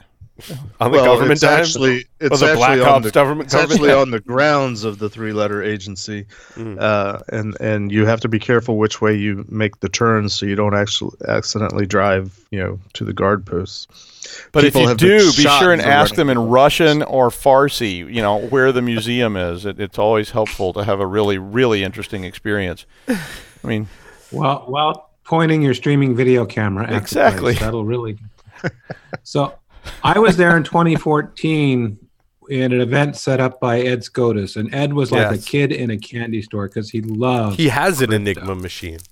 yes, he he, does? does. He does, yes. oh my God. and he's got a really good presentation that explains the weaknesses of the Enigma. He and he and Josh Wright did called "Keep Your Brain Juice Off My Enigma Machine." That's good. it's a good story. That's really awesome. Well, I was there just about. I was there right before ShmooCon, so wh- whatever that was, three four weeks ago. Uh, happy to give tours. I know know a couple of the uh, docents that volunteer their time there. It's actually just uh, celebrated either the 20 or 25th anniversary. I think it's 25th anniversary, and they're actually building a new center. What's interesting is. Uh, eh, eh, well, I'm geeking out a little bit, but the uh, the cryptologic museum is housed in what used to be a motel. And the motel sat right outside of the national security agency for many many years and was simply a motel. And at some point i think before i started there uh, nsa actually bought it and they they kept running it as a motel for many years for all the visitors that would come. And uh, at some point they stopped doing that uh, but they've they've kept it in the family so to speak. And so it was the the site of the cryptologic museum for many years. But they've uh, they are under construction. They're building a, a, a brand new visitor center museum. It's going to be bigger and better than ever before. I'm not sure when they're expecting to uh, have it open, but it's actively under construction. So probably in the next year or two, it should be opened up, and i even more reason to come visit. It's a cool place to go. Yep. Um, is it- this next article on what do successful pen testing attacks have in common? Um, I'm somewhat befuddled by this report. uh, they say it was based on the statistics were based on the results of 33 pen test projects. To me, that's not, first of all, a big enough sample size uh, to glean any meaningful Is this data. like somebody's dissertation or something? Uh, and then they say attempts to breach the network perimeter and obtain land uh, resource access to land resources were successful in 92% of the external pen tests. I don't know how many of those 33 were external versus internal. Half of the companies were able to breach network perimeter in one step. And the number one method was use of insecure data transfer protocols, which puzzles me. Well, they don't It's- define what a breach means. Does that mean they were able to ping something or I- what? Is, is it? But usually it's phishing, right? Because Well, then they they list dictionary passwords, which I wouldn't call insecure data transfer protocols phishing, though. No, it's not. That's what I'm saying. Like, but it could be a ping. Telnet. I I I, s- I see. I'm struggling to find who wrote the article or who you know what what is the source of the data. I don't think anyone's it's claiming a it. pen test company. Is it from this ebook? Uh, or that's Yeah, at the bottom. Oh, there it is. Uh, Yeah, I found I the, just na- I found the you name know, of a- the person. a word of caution: make sure you got a, a big enough sample size to make c- claims and, and cite percentages. And I, I, you know, I don't disagree that insecure data transfer protocols aren't, you know, are a problem. Uh, I just, I don't, I don't know. Anyway, uh, they say brute force attacks. I mean, essentially credentials on the internal network is what they're saying. That I buy. Uh, failure to install updates vulnerabilities to social engineering. So in the internal, they list specially crafted emails, but they don't rank them in vulnerable Wi-Fi networks. Very strange. What type of organization? I mean, if it was only 33 pen tests, uh, the it's just not a big enough. I think it's a dangerous generalization. it is. Yeah, I mean, 33 is not a, is not a large number, despite the law of large numbers saying Mhm. 30 is sufficient. But I mean, that's that's a misnomer. In Well, at the end of I the mean- day, at the end of the day, the article links to the report, which is uh, basically a white paper for this company. I don't even bother wanting to name them. Uh, so this is a marketing thing. Let's move on. yeah, it's a white paper marketing document written by the company. Okay, good that we pointed it out. Um, so uh, what else we got? Uh, Jeff or Lee, your stories? Well, I had a couple stories, uh, and I, I I didn't put up more, but you actually grabbed one. Uh, apparently, this is the time of year where lots of statistical reports come out. I think part of it's probably you know because it's the beginning of the year, and part of it, I think, frankly, is the the beginning of the build up to RSA week. Um, I had cited one that had to do with. Um, the title was fewer breaches in 2018 but more sensitive data was spilled. You know if, so if you go to the article there's a chart where you know the number of breaches reported went way down but the number of compromised records and, and data is way up.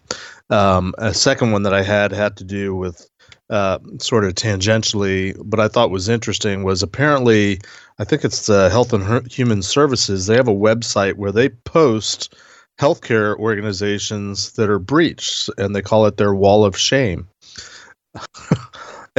so that was interesting. You had one about the the GDPR has already recorded um, 59,000 59,000 breaches, uh, which was interesting. I went to that article. Um, and uh, you know they had a table in you know by country, and far and away number one was the Netherlands. And I happened to be uh, talking on Twitter DM earlier to Chris Kubecka uh, at Sec Evangelism, who we interviewed, I don't know, a year and a half or two ago.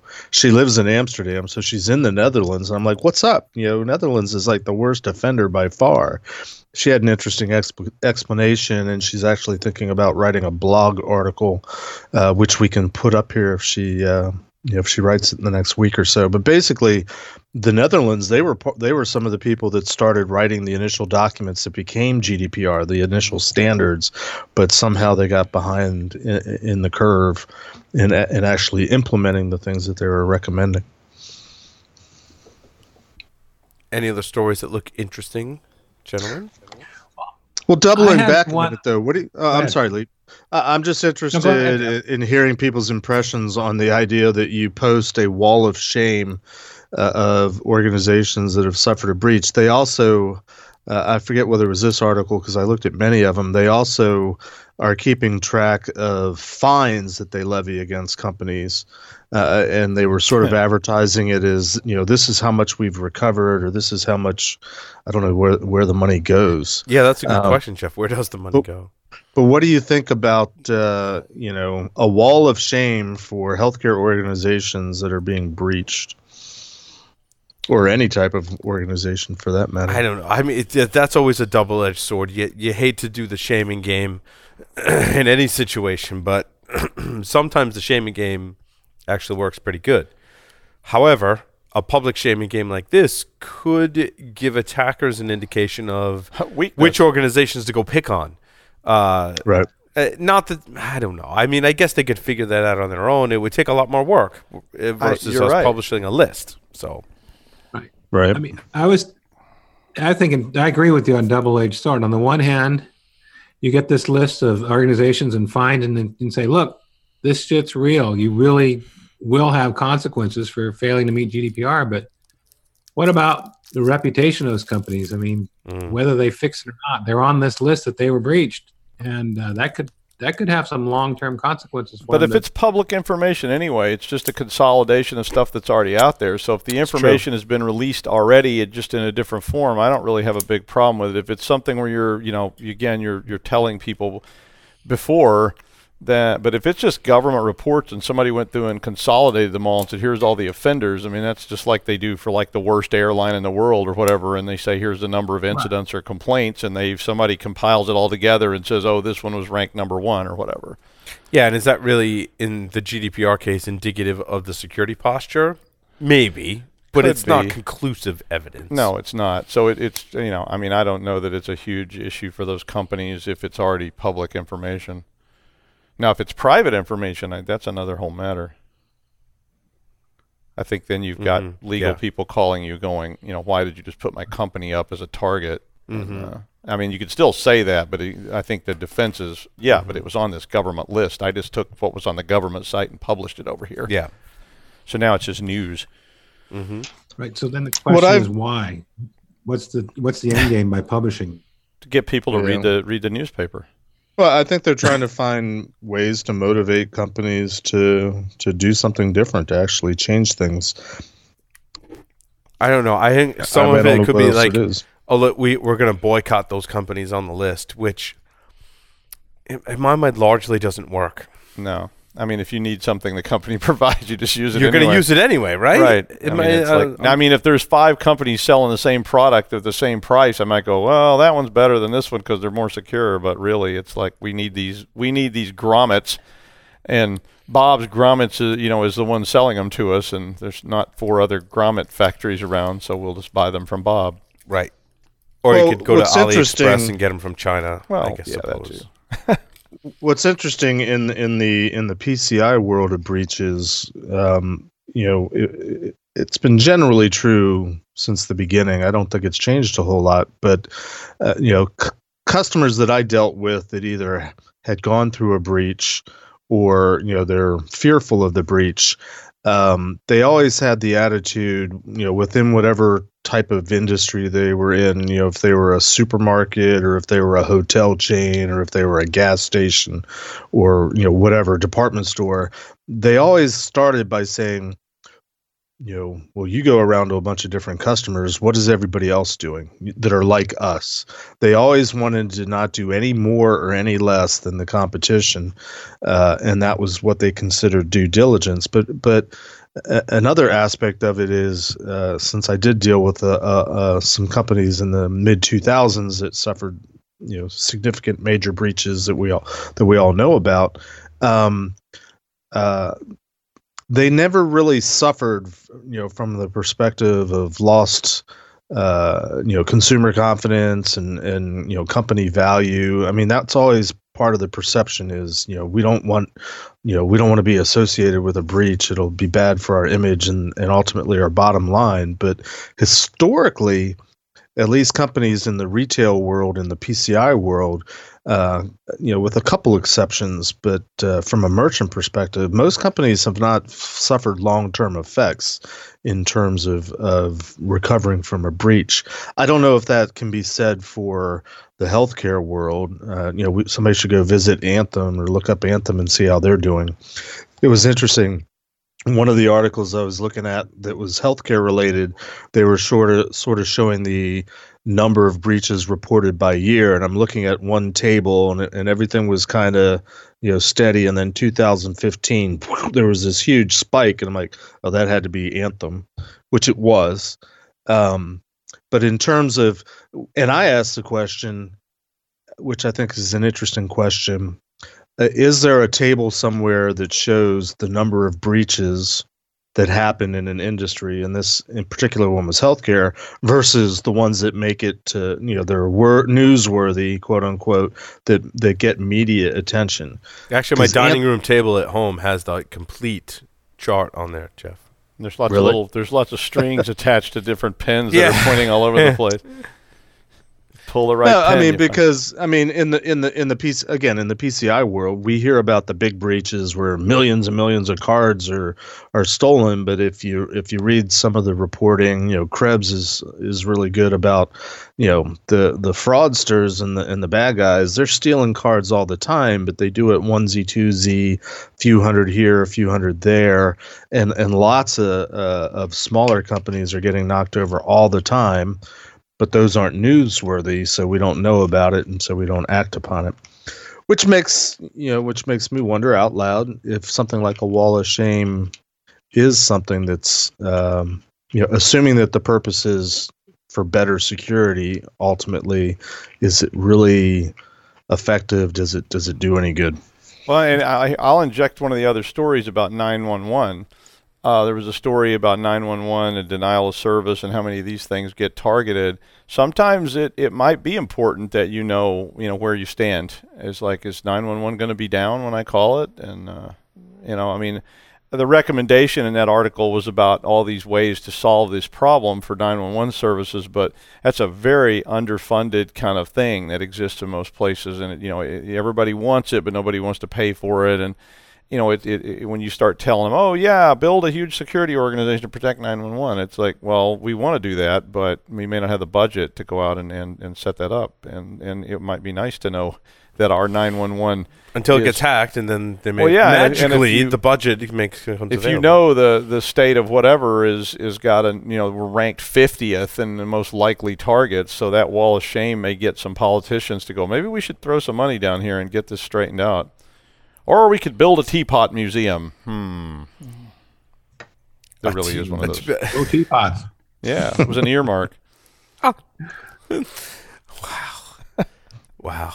the imagination never ceases i to didn't amaze make that up it's real it's a famous earmark case in D.C. They, they they tacked this whole teapot museum thing onto the back of a bill, and you know, and they got all these millions of dollars to build a teapot museum somewhere.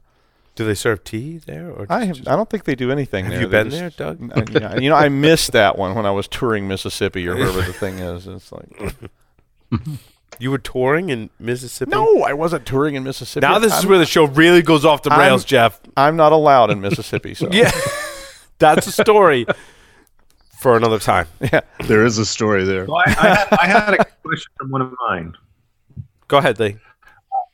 One of the stories I found, and I, I don't like the FUD flavor to it, but they use the term a vapor worm as a new form of fileless malware. And I was trying to figure out whether that was a thing or was it just baloney. I mean, I thought it was really cool that the fileless malware is self-propagating, embeds itself as a registry key, creates another registry key that executes it and does stuff. I thought that stuff's pretty cool but I just don't know about this term vapor worm, and I was wondering if any of you guys had heard of it. 'cause It seemed odd. Uh, it's very odd to me. I think it's It's just it's So just one of those file- things. It's, it's one of those fileless things where yeah, but it's one of those things where it assembles in memory out of pieces that come from other components. So at least that's how I heard the term used before was was that it was it it did you know you didn't have to download a file or anything like that. It just came in on all these other uh, payloads, and then it assembles itself in memory.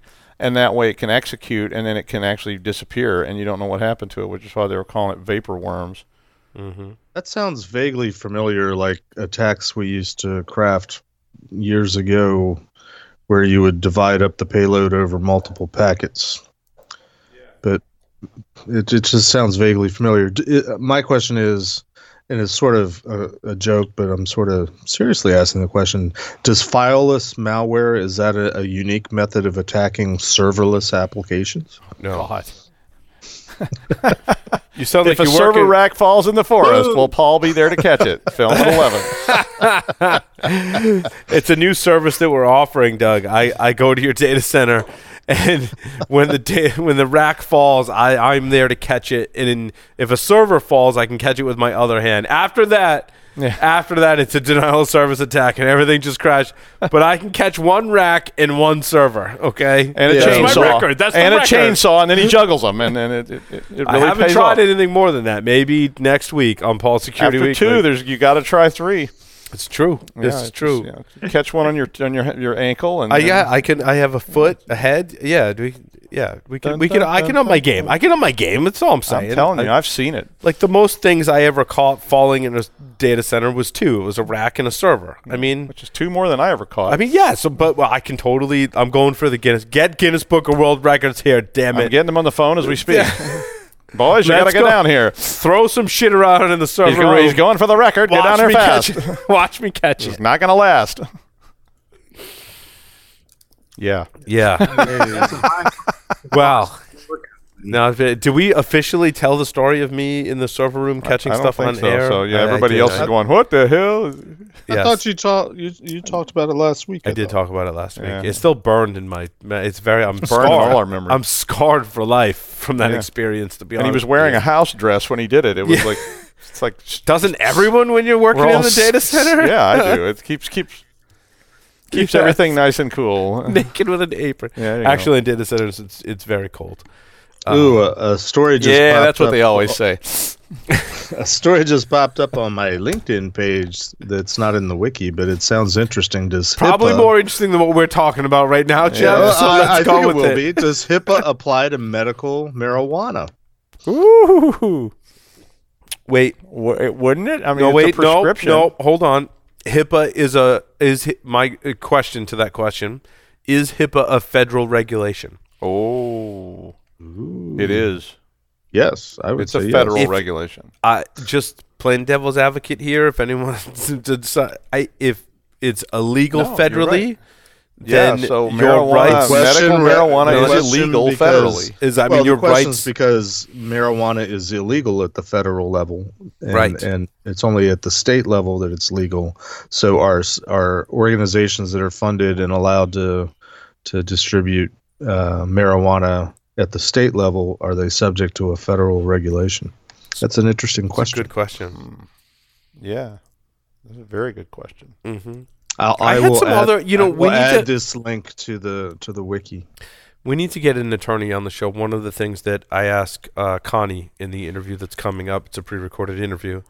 Um, yeah, we need a, a Shawn Tuma or someone. Uh, I've I've got one. I can get one. I know I know some. so my lawyers. other, so uh, Jeff brings up that we brought up. I thought a great question about HIPAA regulations. The other question I had was, let's say Doug is the evil hacker. Doug breaks into a, some kind of system or whatever and gets a huge uh, credential dump, right?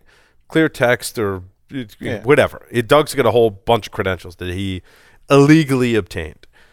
Doug maybe posts that. Let's go with this scenario. Doug posts that to a forum that we're in, uh, or posts a, a snippet of it or whatever. Right? I'm in that forum. I obtain those credentials, um, or maybe I buy them from Doug, and then maybe I sell them to someone else or give them to someone else. Who is in violation of which laws? I mean, Doug most likely clearly violated the CFAA when you obtained those credentials. Let's just say that is a could be a very clear vi- could be a very clear violation. But does Doug distributing them publicly, me obtaining them publicly, whether he sells them to me or I get them publicly, am I violating a law? And then if I then give them or sell them to someone else, I haven't conceivably, let's say I haven't violated the Oh, CFAA yes, for have. this.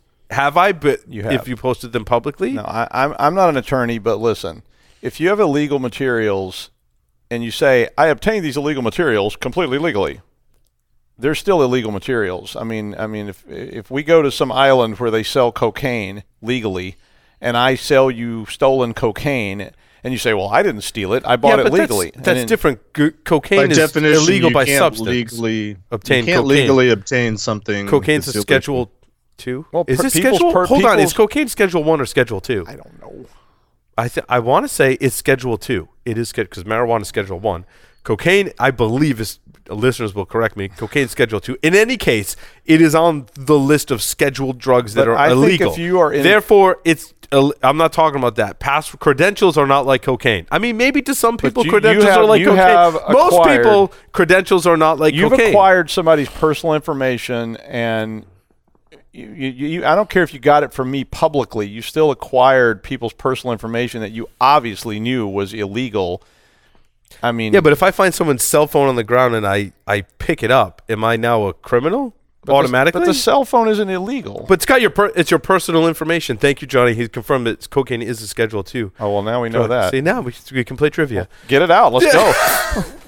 All right, we're ready to party. I- is the No, fact that the- anyone no, no, no. knows it's that Schedule Two. Paul said it was okay. No, Schedule Two is, is the still fact that anybody illegal. knows that it's Schedule man. Two is that privacy information that's subject to HIPAA. That is 'Cause why would- the why would point you Jeff know is that? making. The point that I'm trying Yeah. to make that your phone has, in this example, Okay. personal information. It is not be. cocaine. Your phone is not illegal. The information that's on it is I mean, not. I, I do think it's a very valid Conceivably question. I think it is a very not valid illegal. question. But what if it's like enemy of the state, where I end up with some electronic device that does have something on it that I don't know. Anyway, Well, I, I will. I mean, I asked that question once to John Mellon, the f- great great grandfather of forensics, and I, you know, I said, "What if I have a hard drive that's got child pornography on it, and I'm driving around with it?" And he's like, "Yeah." He's like, "If you got if you acquire a brick of cocaine and put it in the trunk of your car and drive around with it, it's illegal. You're going to go to jail."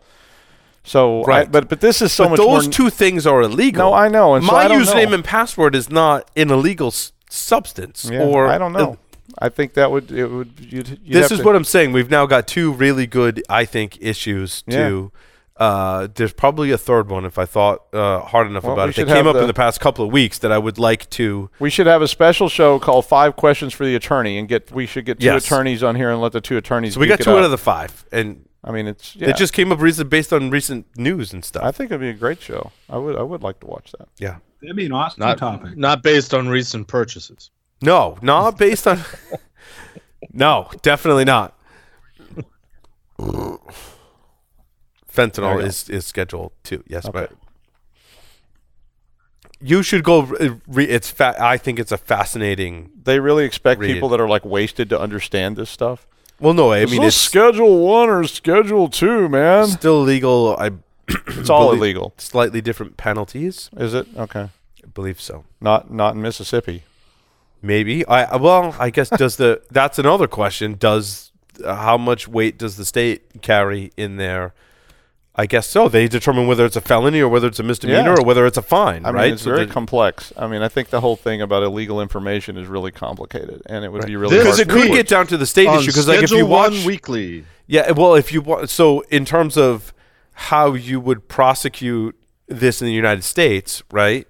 Uh, in terms of having personal information, maybe I've got Rhode Island personal information and I live in some other state. When it comes down to schedules, if you watched like Live PD, right in Texas, marijuana highly illegal, felony. You want to Right. jail, boy? Rhode Island, two hundred dollar fine under a certain amount, and you see both of those situations Yeah. play out. So clearly, the federal government has classified that they put laws down, Jeff, like HIPAA, right? But the states also have well, states' rights has been an issue since the beginning, basically. I Uh, I think it would be a really tough case because I think there would be a lot of attorneys struggling with what it even means. There would be a lot of Oh, the third thing I remember. The third thing for our attorney friends is in Japan. And I don't. Did we cover Oh, this God, last week? anything that starts out in Japan. Road trip. in Japan, they are going to scan their inter- their publicly accessible internet IP addresses in the country of Japan. they we are also going talked to. about this last week. we did talk about this last week, Yeah, yeah. and so the question is, what are the laws in Japan to say I can try a default password on your router? I can fi- figure out your router's there. I can connect to your router. I can test some credentials on it. To me, those are three different things. What are the laws in Japan versus the laws in the U.S.? Also, the other interesting thing that I was speculating about was what if I'm a U.S. company and I've got I am doing business in Japan and I have uh, a building and a presence in Japan and now you're scanning my stuff, but it's owned by a U.S. corporation. Oh, let Oh, that let yeah. that I mean, this stuff's been issues for a long time. I mean, right. it's- so there's three things, three things that I want to I discuss mean, you know, it- with an attorney. That's like talking about did somebody look at a child pornography that was on a server in Denmark uh, that you know they were looking at it in Mexico via a VPN that had an endpoint in California and. I mean that stuff gets so complicated Yes. that yeah, it'll be like a hundred years of legal fees before anybody ever gets a precedent on it. And No, but it, but in all seriousness, though, I, I think the analogy is closer to sort of traditional case law, uh, which most lawyers are more comfortable with, and and it, it, has to do with questions like um, if you shoot somebody with the intent to kill them, but they happen to be already dead, is it is it murder, attempted murder, or God. whatever? No, I'm I'm serious. no, I, I, you're right. and- I, I, and- but and it's just like that's one of those like yeah things. And and another example, you know, that's closer to trying to to log in or trying to use credentials would be, you know, if you come up to a house or a residence and the door was was wide open or there is no door and you walk in, are you guilty of trespassing or have you violated a law by walking through an open door or not? And and, and that's Mm. the type of case law Yeah. that's been No, I agree. I tried over that's, that's right centuries where where you know there's there is case law conclusions with a lot of caveats applied i think those are sort of the, the I, I agree, and I think that gets down. germane That starts to drill down into intent and all these other kind of things about like did Paul Sure, did. Paul get this because it was just up on the screen? He he went to a website and it said here's a bunch of users. Did I get it because I saw my credentials or my company's credentials or a company that Right. I'm consulting for? I saw their credentials. Therefore, I wanted to obtain it so that I could take corrective action. versus did he contact me and say can you steal these credentials from me? I mean, there's a whole lot of like Sure, granularity great- in great there, point. which is very different. I Yep. mean, yeah, because I mean you could easily just say I was looking to see if I was on this list, Right. so that's why I have this. remind reminds me of a funny story and it wasn't funny at the time but uh, someone that i am that i uh, formerly acquainted with or in uh, worked with uh, that will remain extremely anonymous Is this at that hotel outside the NSA, Jeff? it quite possibly could be. Uh, they they were working on a forensic case one time, uh, and they were actually working for their the customer was the FBI, and uh, they were trying to you know find an attacker, and and they were doing a bunch of. Investigation and one of the things that they discovered was an FTP server uh, which used to be called a wares server. I don't know if you guys are familiar with that terminology, but uh, you know, basically uh, a server that was found that was open and anonymous, where hacking tools and scripts and things could be uploaded that could then be downloaded against targets. Uh, my friend found this FTP server and found credentials in some logs that actually I think he found the credentials first and went to this web this FTP server, used the credentials that he had found, and was able to log on, and then was looking around at at, at what was there to see if he could find any more evidence to to hunt down the perpetrator. Lo and behold, some other section of the FBI was aware of this server and was monitoring it. Saw my Mhm. friend log on and and tracked them down. So my friend woke up early one morning to a knock on the door, you know, similar to what's his name in, in the news last week, and and basically had an F, FBI team, you know, pour into his house, confiscate all of his Oh, I computers and think I know. equipment. You know, I won't He's say it, but I know who you're talking about. I don't think you do, Ah. but but I'm sure it's happened more than once. Maybe it's happened But- more than once. But the but you know the irony was it was the FBI that caught him, and they thought they'd caught the bad guy Right. because they had they had they had caught this guy using the credentials Yep. to log on and traced back his IP address and and found him and thought they had caught the bad You know what's guy. interesting, Jeff, is I, I was just telling the story earlier. I, I had done that and then sent the credentials to law enforcement, who then did that. And it turns out the case, and someone was asking about this in the YouTube channel. I might have told the story last week. And we're talking about the case I did in 2002, where it led to the arrest of 14 uh, people in Italy.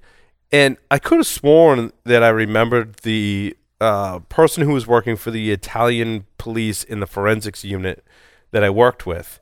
And when we got Dario Forte from DF Labs on an interview for BSW, and he said that he used to work in their uh, Italian forensics division in 2002, I said, you know, I did a case in 2002 where I actually like talked to someone. I'm like, that could have been you. He's like, yeah, it could have been, could have been. So since someone was asking about it on Monday when I came into work, they were like, and I think it was like, well, maybe they didn't believe me or just wanted more information or a combination of both. I dug up my presentation from 2002 that I did at MIT Security Camp, and then I Google searched for the title of the article because my link was wrong, and found the article that said, you know, forensics investigators, uh, you know, did an investigation led to the arrest of 14 hackers, and Dario Forte is quoted in the article. Wow. yeah, like, it, holy shit! that talk about coming full circle. Wow. That was, pre- and, uh, but I, and the point of that story, uh, in this respect, Jeff, was I did the same thing. I found the FTP Right. credentials. I logged in the FTP server. I was like, wow, there's a whole lot more tools on here that do really bad things.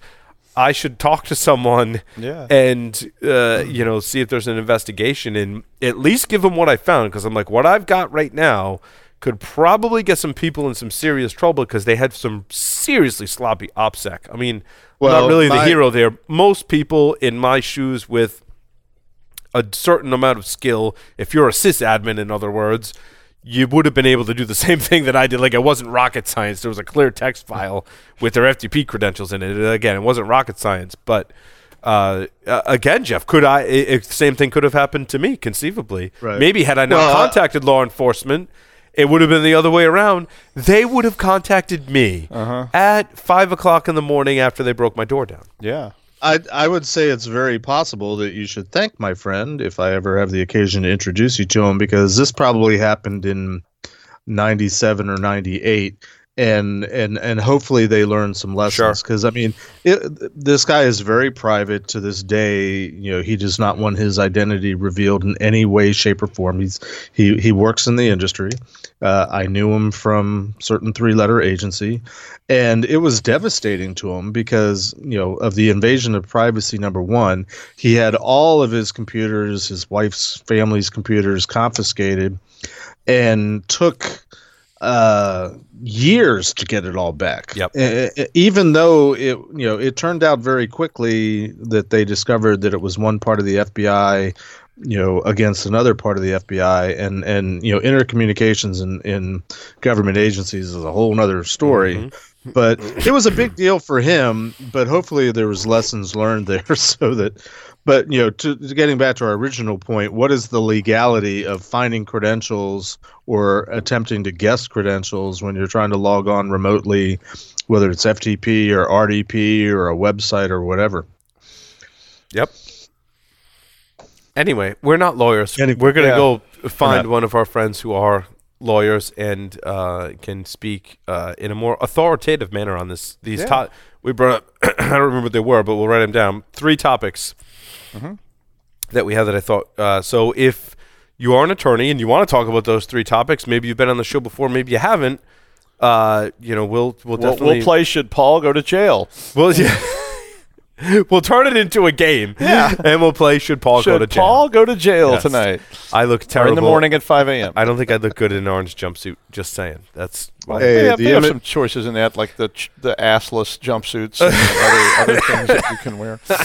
The the vision of Paul going to jail makes me think we should close this segment. yes, please do. Uh, thank you, everyone. Thank you, everyone, for uh, listening and watching this episode of Paul's Security Weekly. Doug, take us out. February 7th, 2019, and that's the way it is. Oh, Thank wait. you and good night. Oh, there's an interview. Don't No, don't no, tune no, out. no, don't it's tune out. not over. Hang on, we just, we're not leaving yet. No. just kidding. Okay, Connie- it- that's not the way it was. It's the way it will be. Connie Mastovich uh, is coming up next. Yeah, you heard it here first.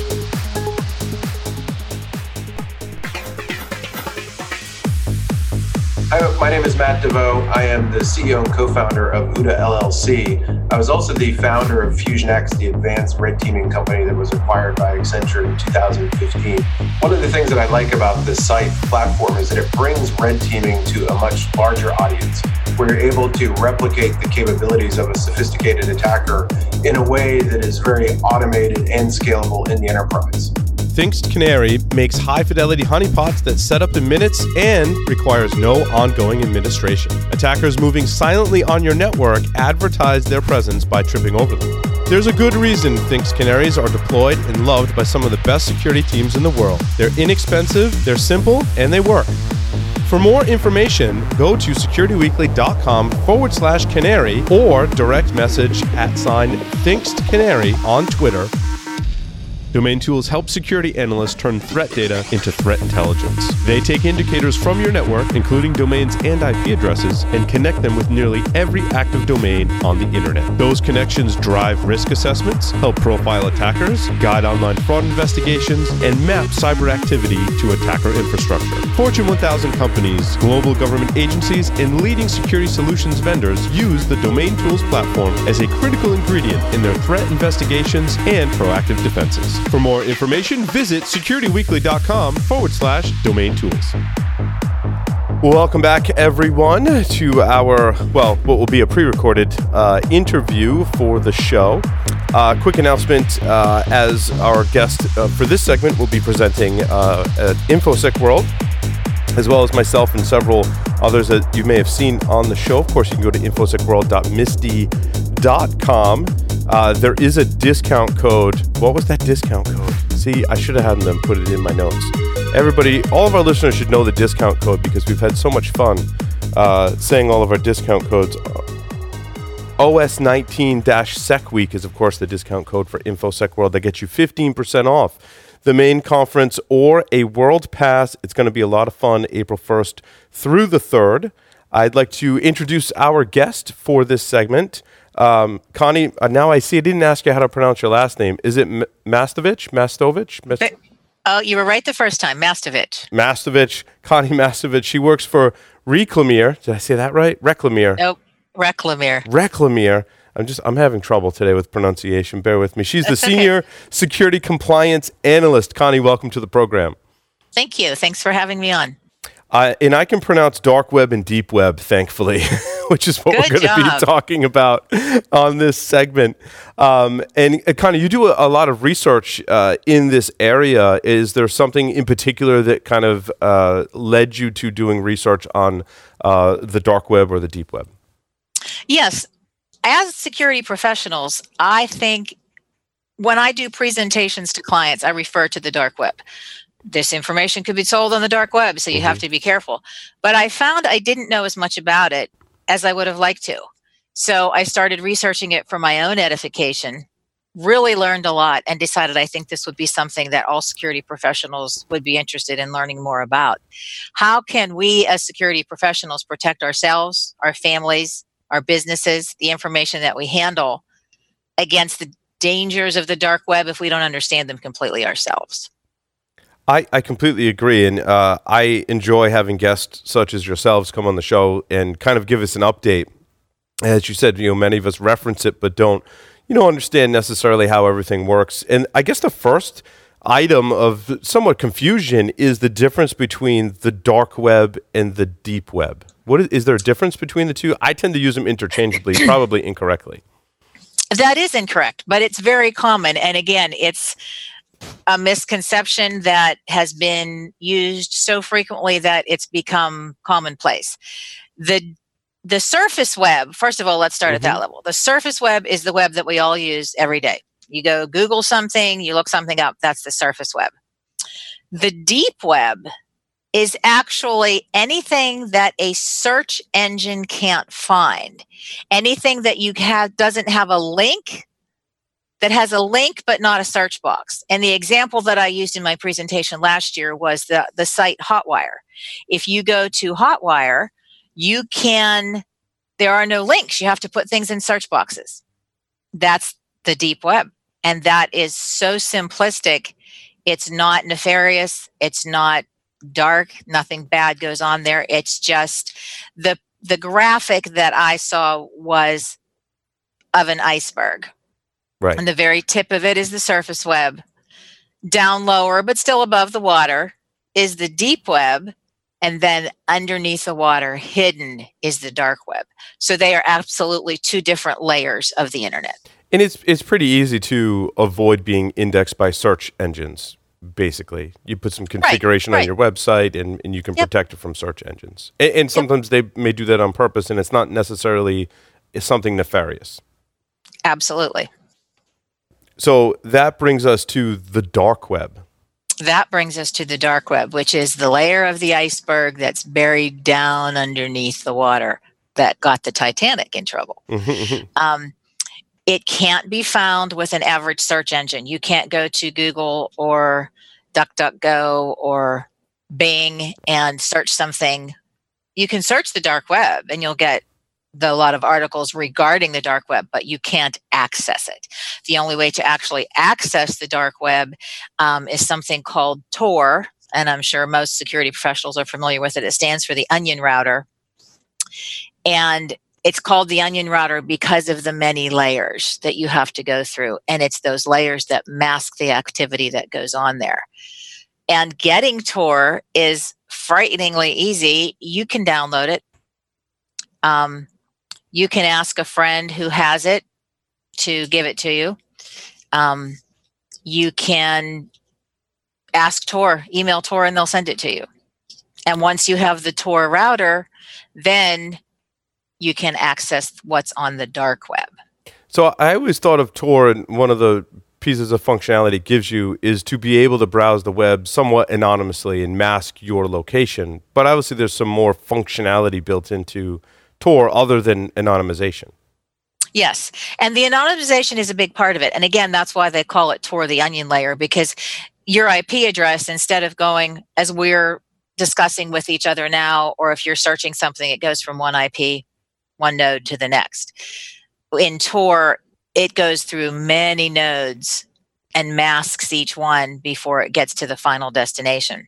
So, so Connie, um, the we talked about the exit nodes um, and how they can eat up a lot of bandwidth, um, and that was a lot of it was used for anonymization. But there's other functionality inside of this this Tor technology.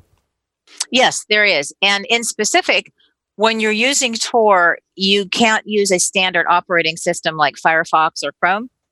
You have to use something called Tails, which is an operating system specifically tailored to work with Tor. And again, it has anonymization anonymization features of its own. Mm-hmm. So I it's another one of those layers. Right, right, right. And then, so how, like, uh, about uh, beyond the anonymization, uh, how does it work to be able to dis- now you have to discover these places on the dark web? How do you do that with with Tor? Um, it's kind of it, that, that's one of the things that I found interesting because the first time I did this presentation, I did not do demos of the dark web, and the second time I did it, the last year's one, not Mhm. this year's one, I did it for another organization, and they specifically requested dark web demos, so I did them. It doesn't look dramatically different at all from a website on the regular surface web. Um, there are really no red flags. Once you get into Tails, you can search just like you can in a, in a regular surface web browser. You can just go into the search and start looking for anything from the things that are that move on the dark web is another thing that I found fascinating. Obviously, credentials, sex trafficking, drugs, weapons. You just go in and start searching. Hmm. That's that's kind of scary, actually. It is.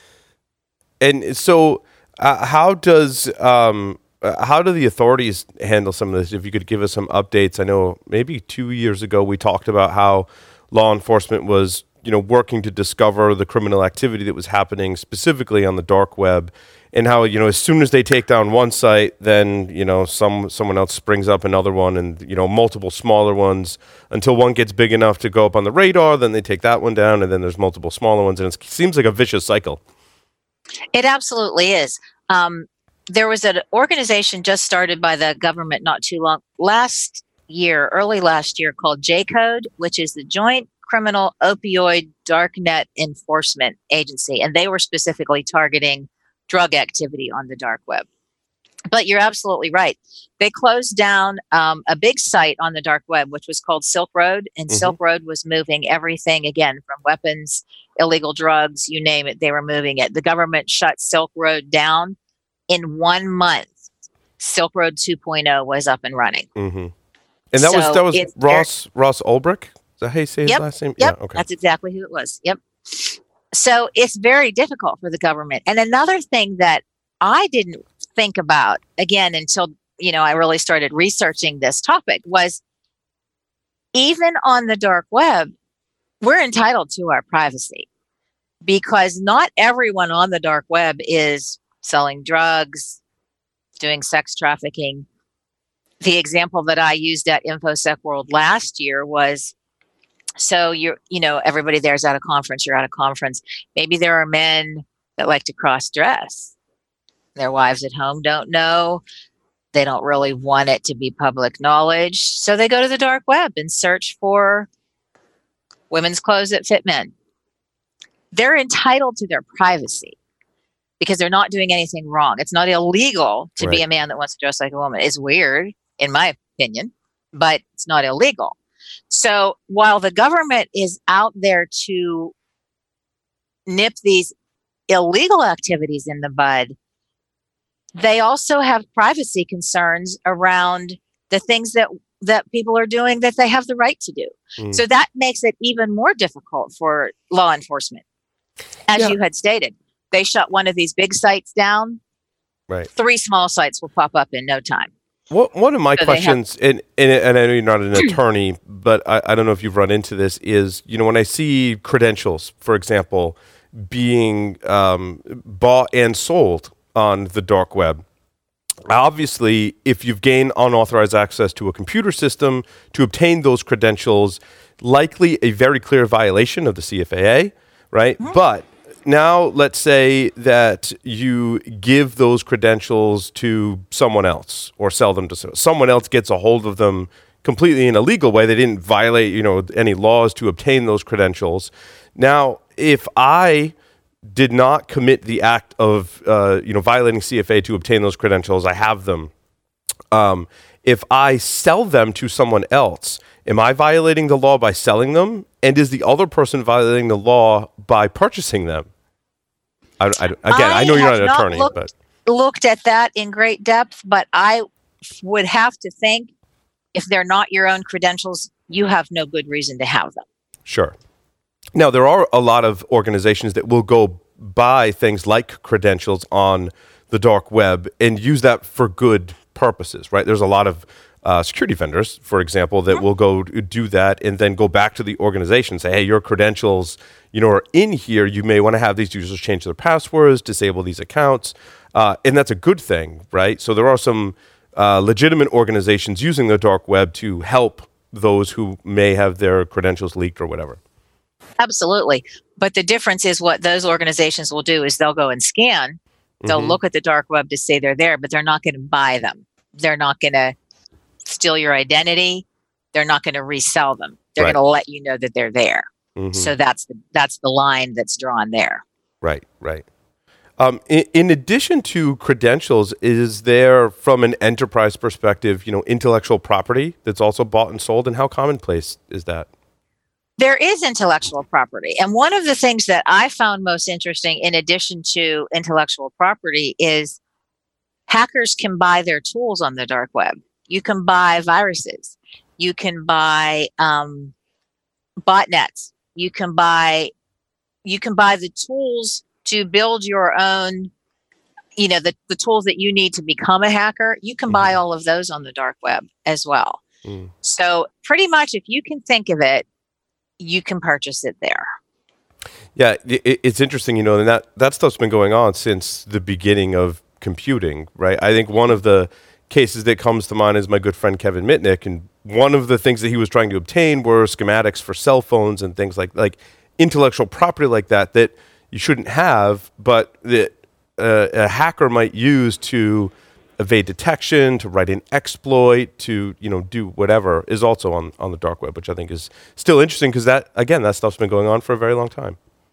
Yep, yep, it absolutely has, and they just keep getting better. Um, some of the things that we're gonna that I in researching this year's presentation, and you know the one of the things I like about presenting, and, and Paul, you do a lot of conference presentations as well. I I always learn something myself.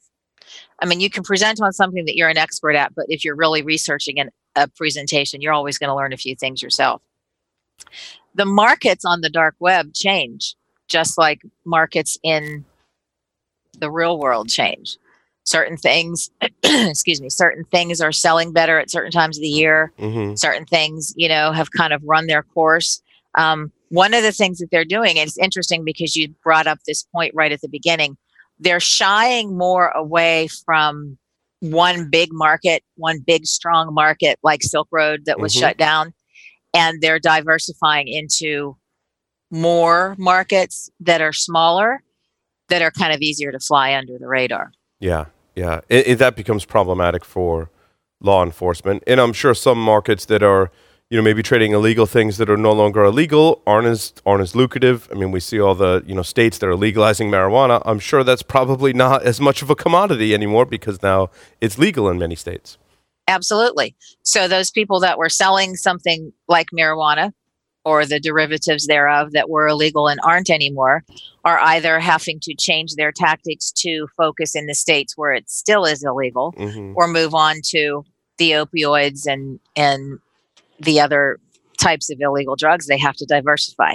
And that's it kind of you know we think of in my mind anyway i can't speak for everyone else i thought of the dark web as just a bunch of you know people who don't have anything better to do with their time than move illegal weapons or sell illegal drugs or whatever they are actually savvy business people hmm just like we are and that's the way they make their money Yeah. And, and I think we saw an example of that certainly in Mr. Robot in one of the seasons. Uh, goes into uh, how we got involved with one of those dark websites.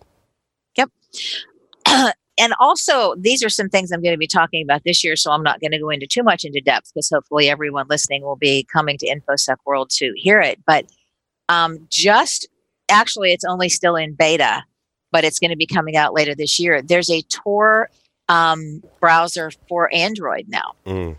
that you can actually put tor on your phone and conduct your business i mean pretty much of our lives are on our phone so that's not shocking but um, eh, there's not one for Apple yet, but there is one, um, a Tor browser coming out now for Android phones. Yeah, which just makes it easier, I think, for criminals to be more anonymous to get you know Android devices of any of any kind and and use those and then throw them away or what have you.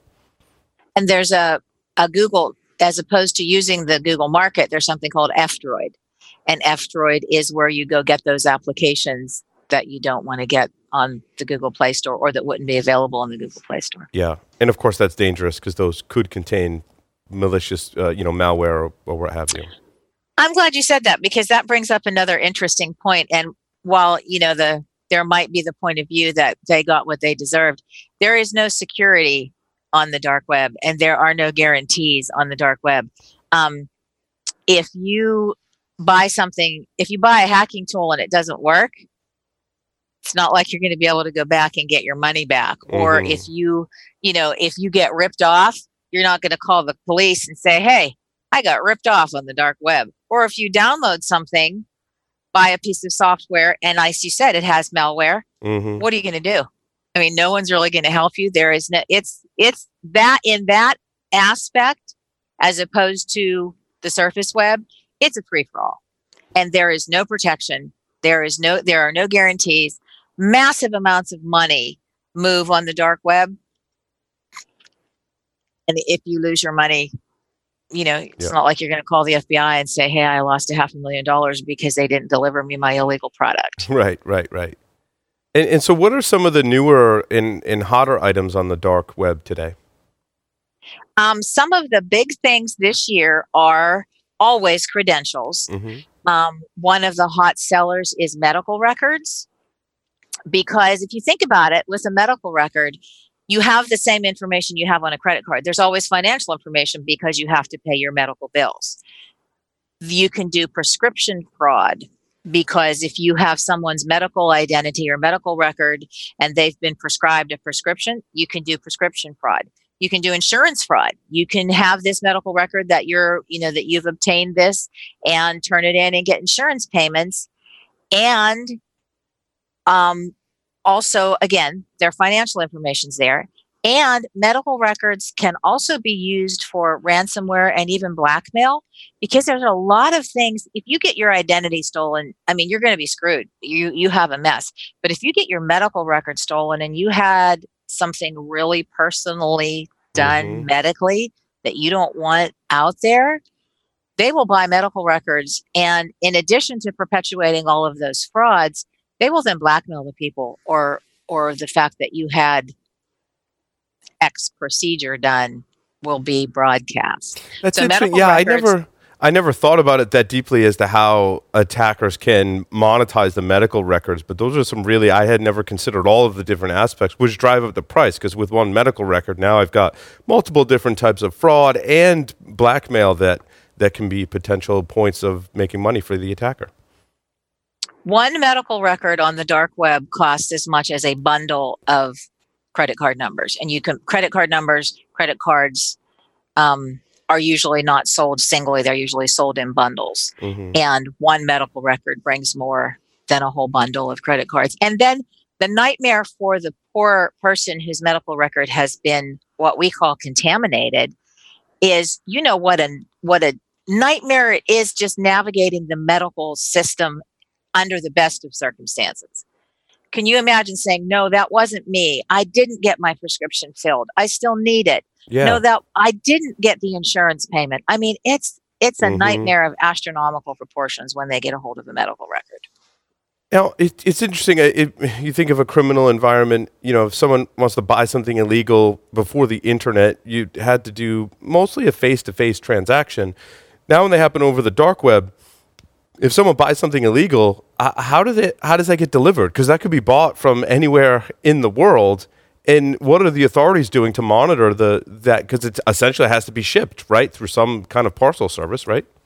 right right it does and some of the things that we talked about in our presentation last year and it was kind of funny because one of the comments that i got regarding my presentation last year was that it seemed like i was trying to teach people how to do bad things that's why right off the bat i explained to you I don't want to teach you to do bad things. I want you to have the knowledge of these things so that you can protect against them. But one of the things that we did talk about last year was you never use your home computer, your home address, your personal email address, Mm-hmm. any information that could be traced back to you in any way. So anything that's delivered is going to go through a post office box, usually under a fake name. Mm-hmm. I gotcha. And I mean, the, the federal government doesn't, while of course they're interested in the dark web and they're dedicating a lot of resources to it, they certainly don't have the go the time to go out and monitor post office boxes. Now, if they're working on a site, like when they were working on Silk Road or or some of these other ones that they've shut down, and they start backpedaling Yeah. And following it through, then there may come a point in time where they're going to investigate your post office box. Mhm. But for the average Joe Smith down the street who wants an AK 47 and can't get it from his gun store, it's going to come to a post office box. That's interesting. Well, yeah, because the dark web will ship. A lot of places won't ship to a post office box, but the dark web will. How the dark web convenient. will. and another thing that that is interesting for this year is, and I'm not going to go into detail. This is a teaser for my presentation. There are new ways to launder money. Um, obviously, Bitcoin is the the currency of choice on the dark web, but they're finding more ingenious ways to hide the money trail because in some of the bigger ticket items, that's also a way that that Mm. the federal government is tracking is you know follow the money Yeah. um, but they're they're coming up with some really unique ways of hiding the money trail and laundering money for these purchases. Yeah, I, I would think that's probably the top way in, w- in which you can catch at least some of the more major actors on the dark web because you can't inspect every single package that's being delivered, you know, across the country, in in and out of the country. Um, you know, monitoring everyone's internet access is not feasible. Monitoring the dark web is really hard, but as law enforcement has always said, you know, following the money is usually pretty pretty fruitful. Right. And that's actually another thing that you can purchase. And that's another thing that as these new techniques are coming into play, you can buy these things or buy the the software that allows you the capability to hide hide the money trail a little more deeply. hmm You know, they cater to each other obviously on the dark web. If you're dealing if you're doing business there, and there are also reputations on the dark web. There are dark web sites that, you know, get ratings from other purchasers that, hey, this, you know, this guy was had really was really smooth to deal with. Stuff came on time, just like there are ratings anywhere else. Um, basically, it's the markets are competitive, but there's more of a watching out for. Nobody really wants to get ripped off or rip anybody off. They just want to get the merchandise that they can't get legally, Right. if that makes sense. Yeah, and then the sellers want to be able to make money and build up a good reputation, so more people order from them. hmm Yep, exactly. And again, to circle back, because this was something that was brought to my attention, as security professionals, we need to know what to look for.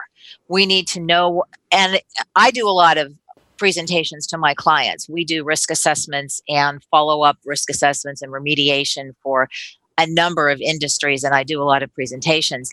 And stressing to the people that we as security professionals protect this is the information that they're looking for.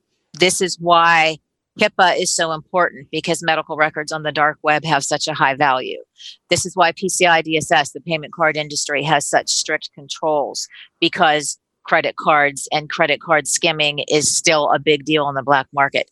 The more of these things that we know, the more that we can protect our clients stress the importance of all of the standard security features like you know phishing and um, social engineering and all of that. They're doing all of that to get this stuff to sell it on the dark web. And if we have a deeper knowledge and a deeper understanding of that then we can translate that to our clients to our families and friends Mm. to our kids and our grandparents and all of those people with poor technical skills that get sucked down into these things. The reasoning behind all of this is either selling it on the dark web, doing a ransomware and making money, or selling it to someone, you know, um, in the political world. If you get that, you know, sensitive information on a politician, you can make a lot of money and destroy someone's political career. So none of the motives are good, and no one's information in any industry or any vertical is safe Mhm. because someone on the dark web or someone with nefarious intent can find that and do something with it that is going to really be detrimental to people personally, to businesses, to reputations, you name it. Yeah, and kind of so if you're a business and you work as a defender for an enterprise or any kind of business, what's your recommendation to monitor the dark web for all of this activity that might relate back to your business? Is it better to go get a third party firm to do that monitoring and what are some of the like criteria uh, that you would ask of these companies that are going to monitor the dark web for you? That's interesting as well that you should ask that because um, one of my clients just had a company, we are their third party risk assessor. Yep. And they had another party come in because they said they could scan the dark web and see if they were there. Mhm. So this is something that security professionals, third party security professionals are starting to offer is scanning for your domain, for your proprietary information, for things like that on the dark web. So I definitely think it's something. Um, I know at Reclamere, it's something that we are talking about how to implement that and the best way to offer that as a service, because you know you can do a risk assessment and talk about all of your internal risks, Mm-hmm. whether they're technical or administrative, but knowing that, and there are some free services. There's one um, that we all just used very recently called Have I Been Pwned? Oh yeah. And you can just put anybody's email address in there, whether it's work or personal, and see. You can't actually see if it's been on the dark web, but you can see if it's been compromised. Mhm. Now, that's a very simplistic level, although it's helpful. Yes. I mean, I That's put Troy- mine Troy in, I Hunt, put my kids in, I put my husband's in, sure that nobody's was out there where it shouldn't be. So there are escalations of those tools that are being used in companies um, to make sure that they're they're not able to trace anything back to being available on the dark web. And and truthfully, if the dark web gets something now, obviously, if they have your medical records, you should have had a breach and known of that if they have a proprietary secret, they're either going to come to you for blackmail or they're Mhm. going to sell it to a competitor. And I mean, you're you're going to know if it's a really big deal. You're going to know. Mhm. But to find out before it gets to that point are what some of these newer security um, features are going to be, new security options that companies are going to be offering. Yeah, and, and in the context of third-party risk, not just your vendors, but um, you know the, your M and A activity, uh, you would want to know if the company you're either acquiring or merging with has maybe you're merging with them or acquiring them for their intellectual property, but it's already being distributed on the dark web. That could factor into your decision. Absolutely. We have one client that we did um, post breach work with them that they did exactly what you said. They bought themselves a breach. They bought um, an additional component to their company. hmm That small company had already been breached when they hooked them into their network. Uh, and there we are doing post breach work. So that's absolutely, you know, not only in day to day operations, but definitely in M and A's that you want to, like you said, if you're buying something because it's it's valuable because it's proprietary and it's already been breached. Yep. Uh, Connie, anything else you want to share with our audience uh, to kind of tease your talk and also, you know, your talk uh, title so folks can can look for it in addition to your name, obviously, in the the conference program. Um, my talk is titled Dark Web, the Dark Web 2.0, because as I said, I spoke on the dark web last year. However, if you were there last year, this it's not going to be repetitive. Mhm. If you weren't there last year, it's it stands on its own. Right. It's not like part two or part, you know, like missing the middle segment of a series Mm-hmm. on TV. They stand alone. Um, there will definitely be new and interesting information this year. Um, some of the attacker tools for 2019, uh, one of them, of course, is um, artificial intelligence and machine learning. But there are several more that they're predicting the attackers to really be looking into this year. And again, just how the markets are evolving, some of the hot items that they're looking for, some of the changes, even just from last year at InfoSec World to this year, uh, just as real life markets do, the dark web markets have changed, and we'll be talking about some of that. And there will be demos this year. That was one of the things that I Mhm. didn't do at InfoSec World last year.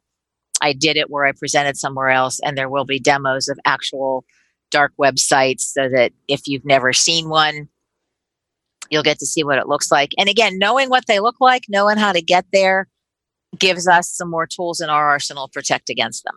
Yeah, and I think it helps put it in context too, rather than going to get the tools on your own and, and you know figure it out. I think seeing a demo first before you want to embark on that journey is good. And Right. you know if you're not uh, brave enough to do that, you know just kind of seeing how it works, I think helps put a lot of things in context that we talk about with respects to the dark web. So And Con- we always recommend if you're going to do, as a security professional, any kind of dark web research, do it in a sandbox. absolutely, yes, absolutely. I mean, that sounds pretty basic, but you know, people get all gung ho and say, "Hey, I'm gonna, I'm gonna download Tor and I'm gonna get Tails," and d- do it in a sandbox because you don't. I mean, like I said, there's no guarantees of security on the dark web at all. Connie, thank you so much for appearing on Paul's Security Weekly. We look forward to uh, seeing you at InfoSec World. It was well, Paul. Thank you very much.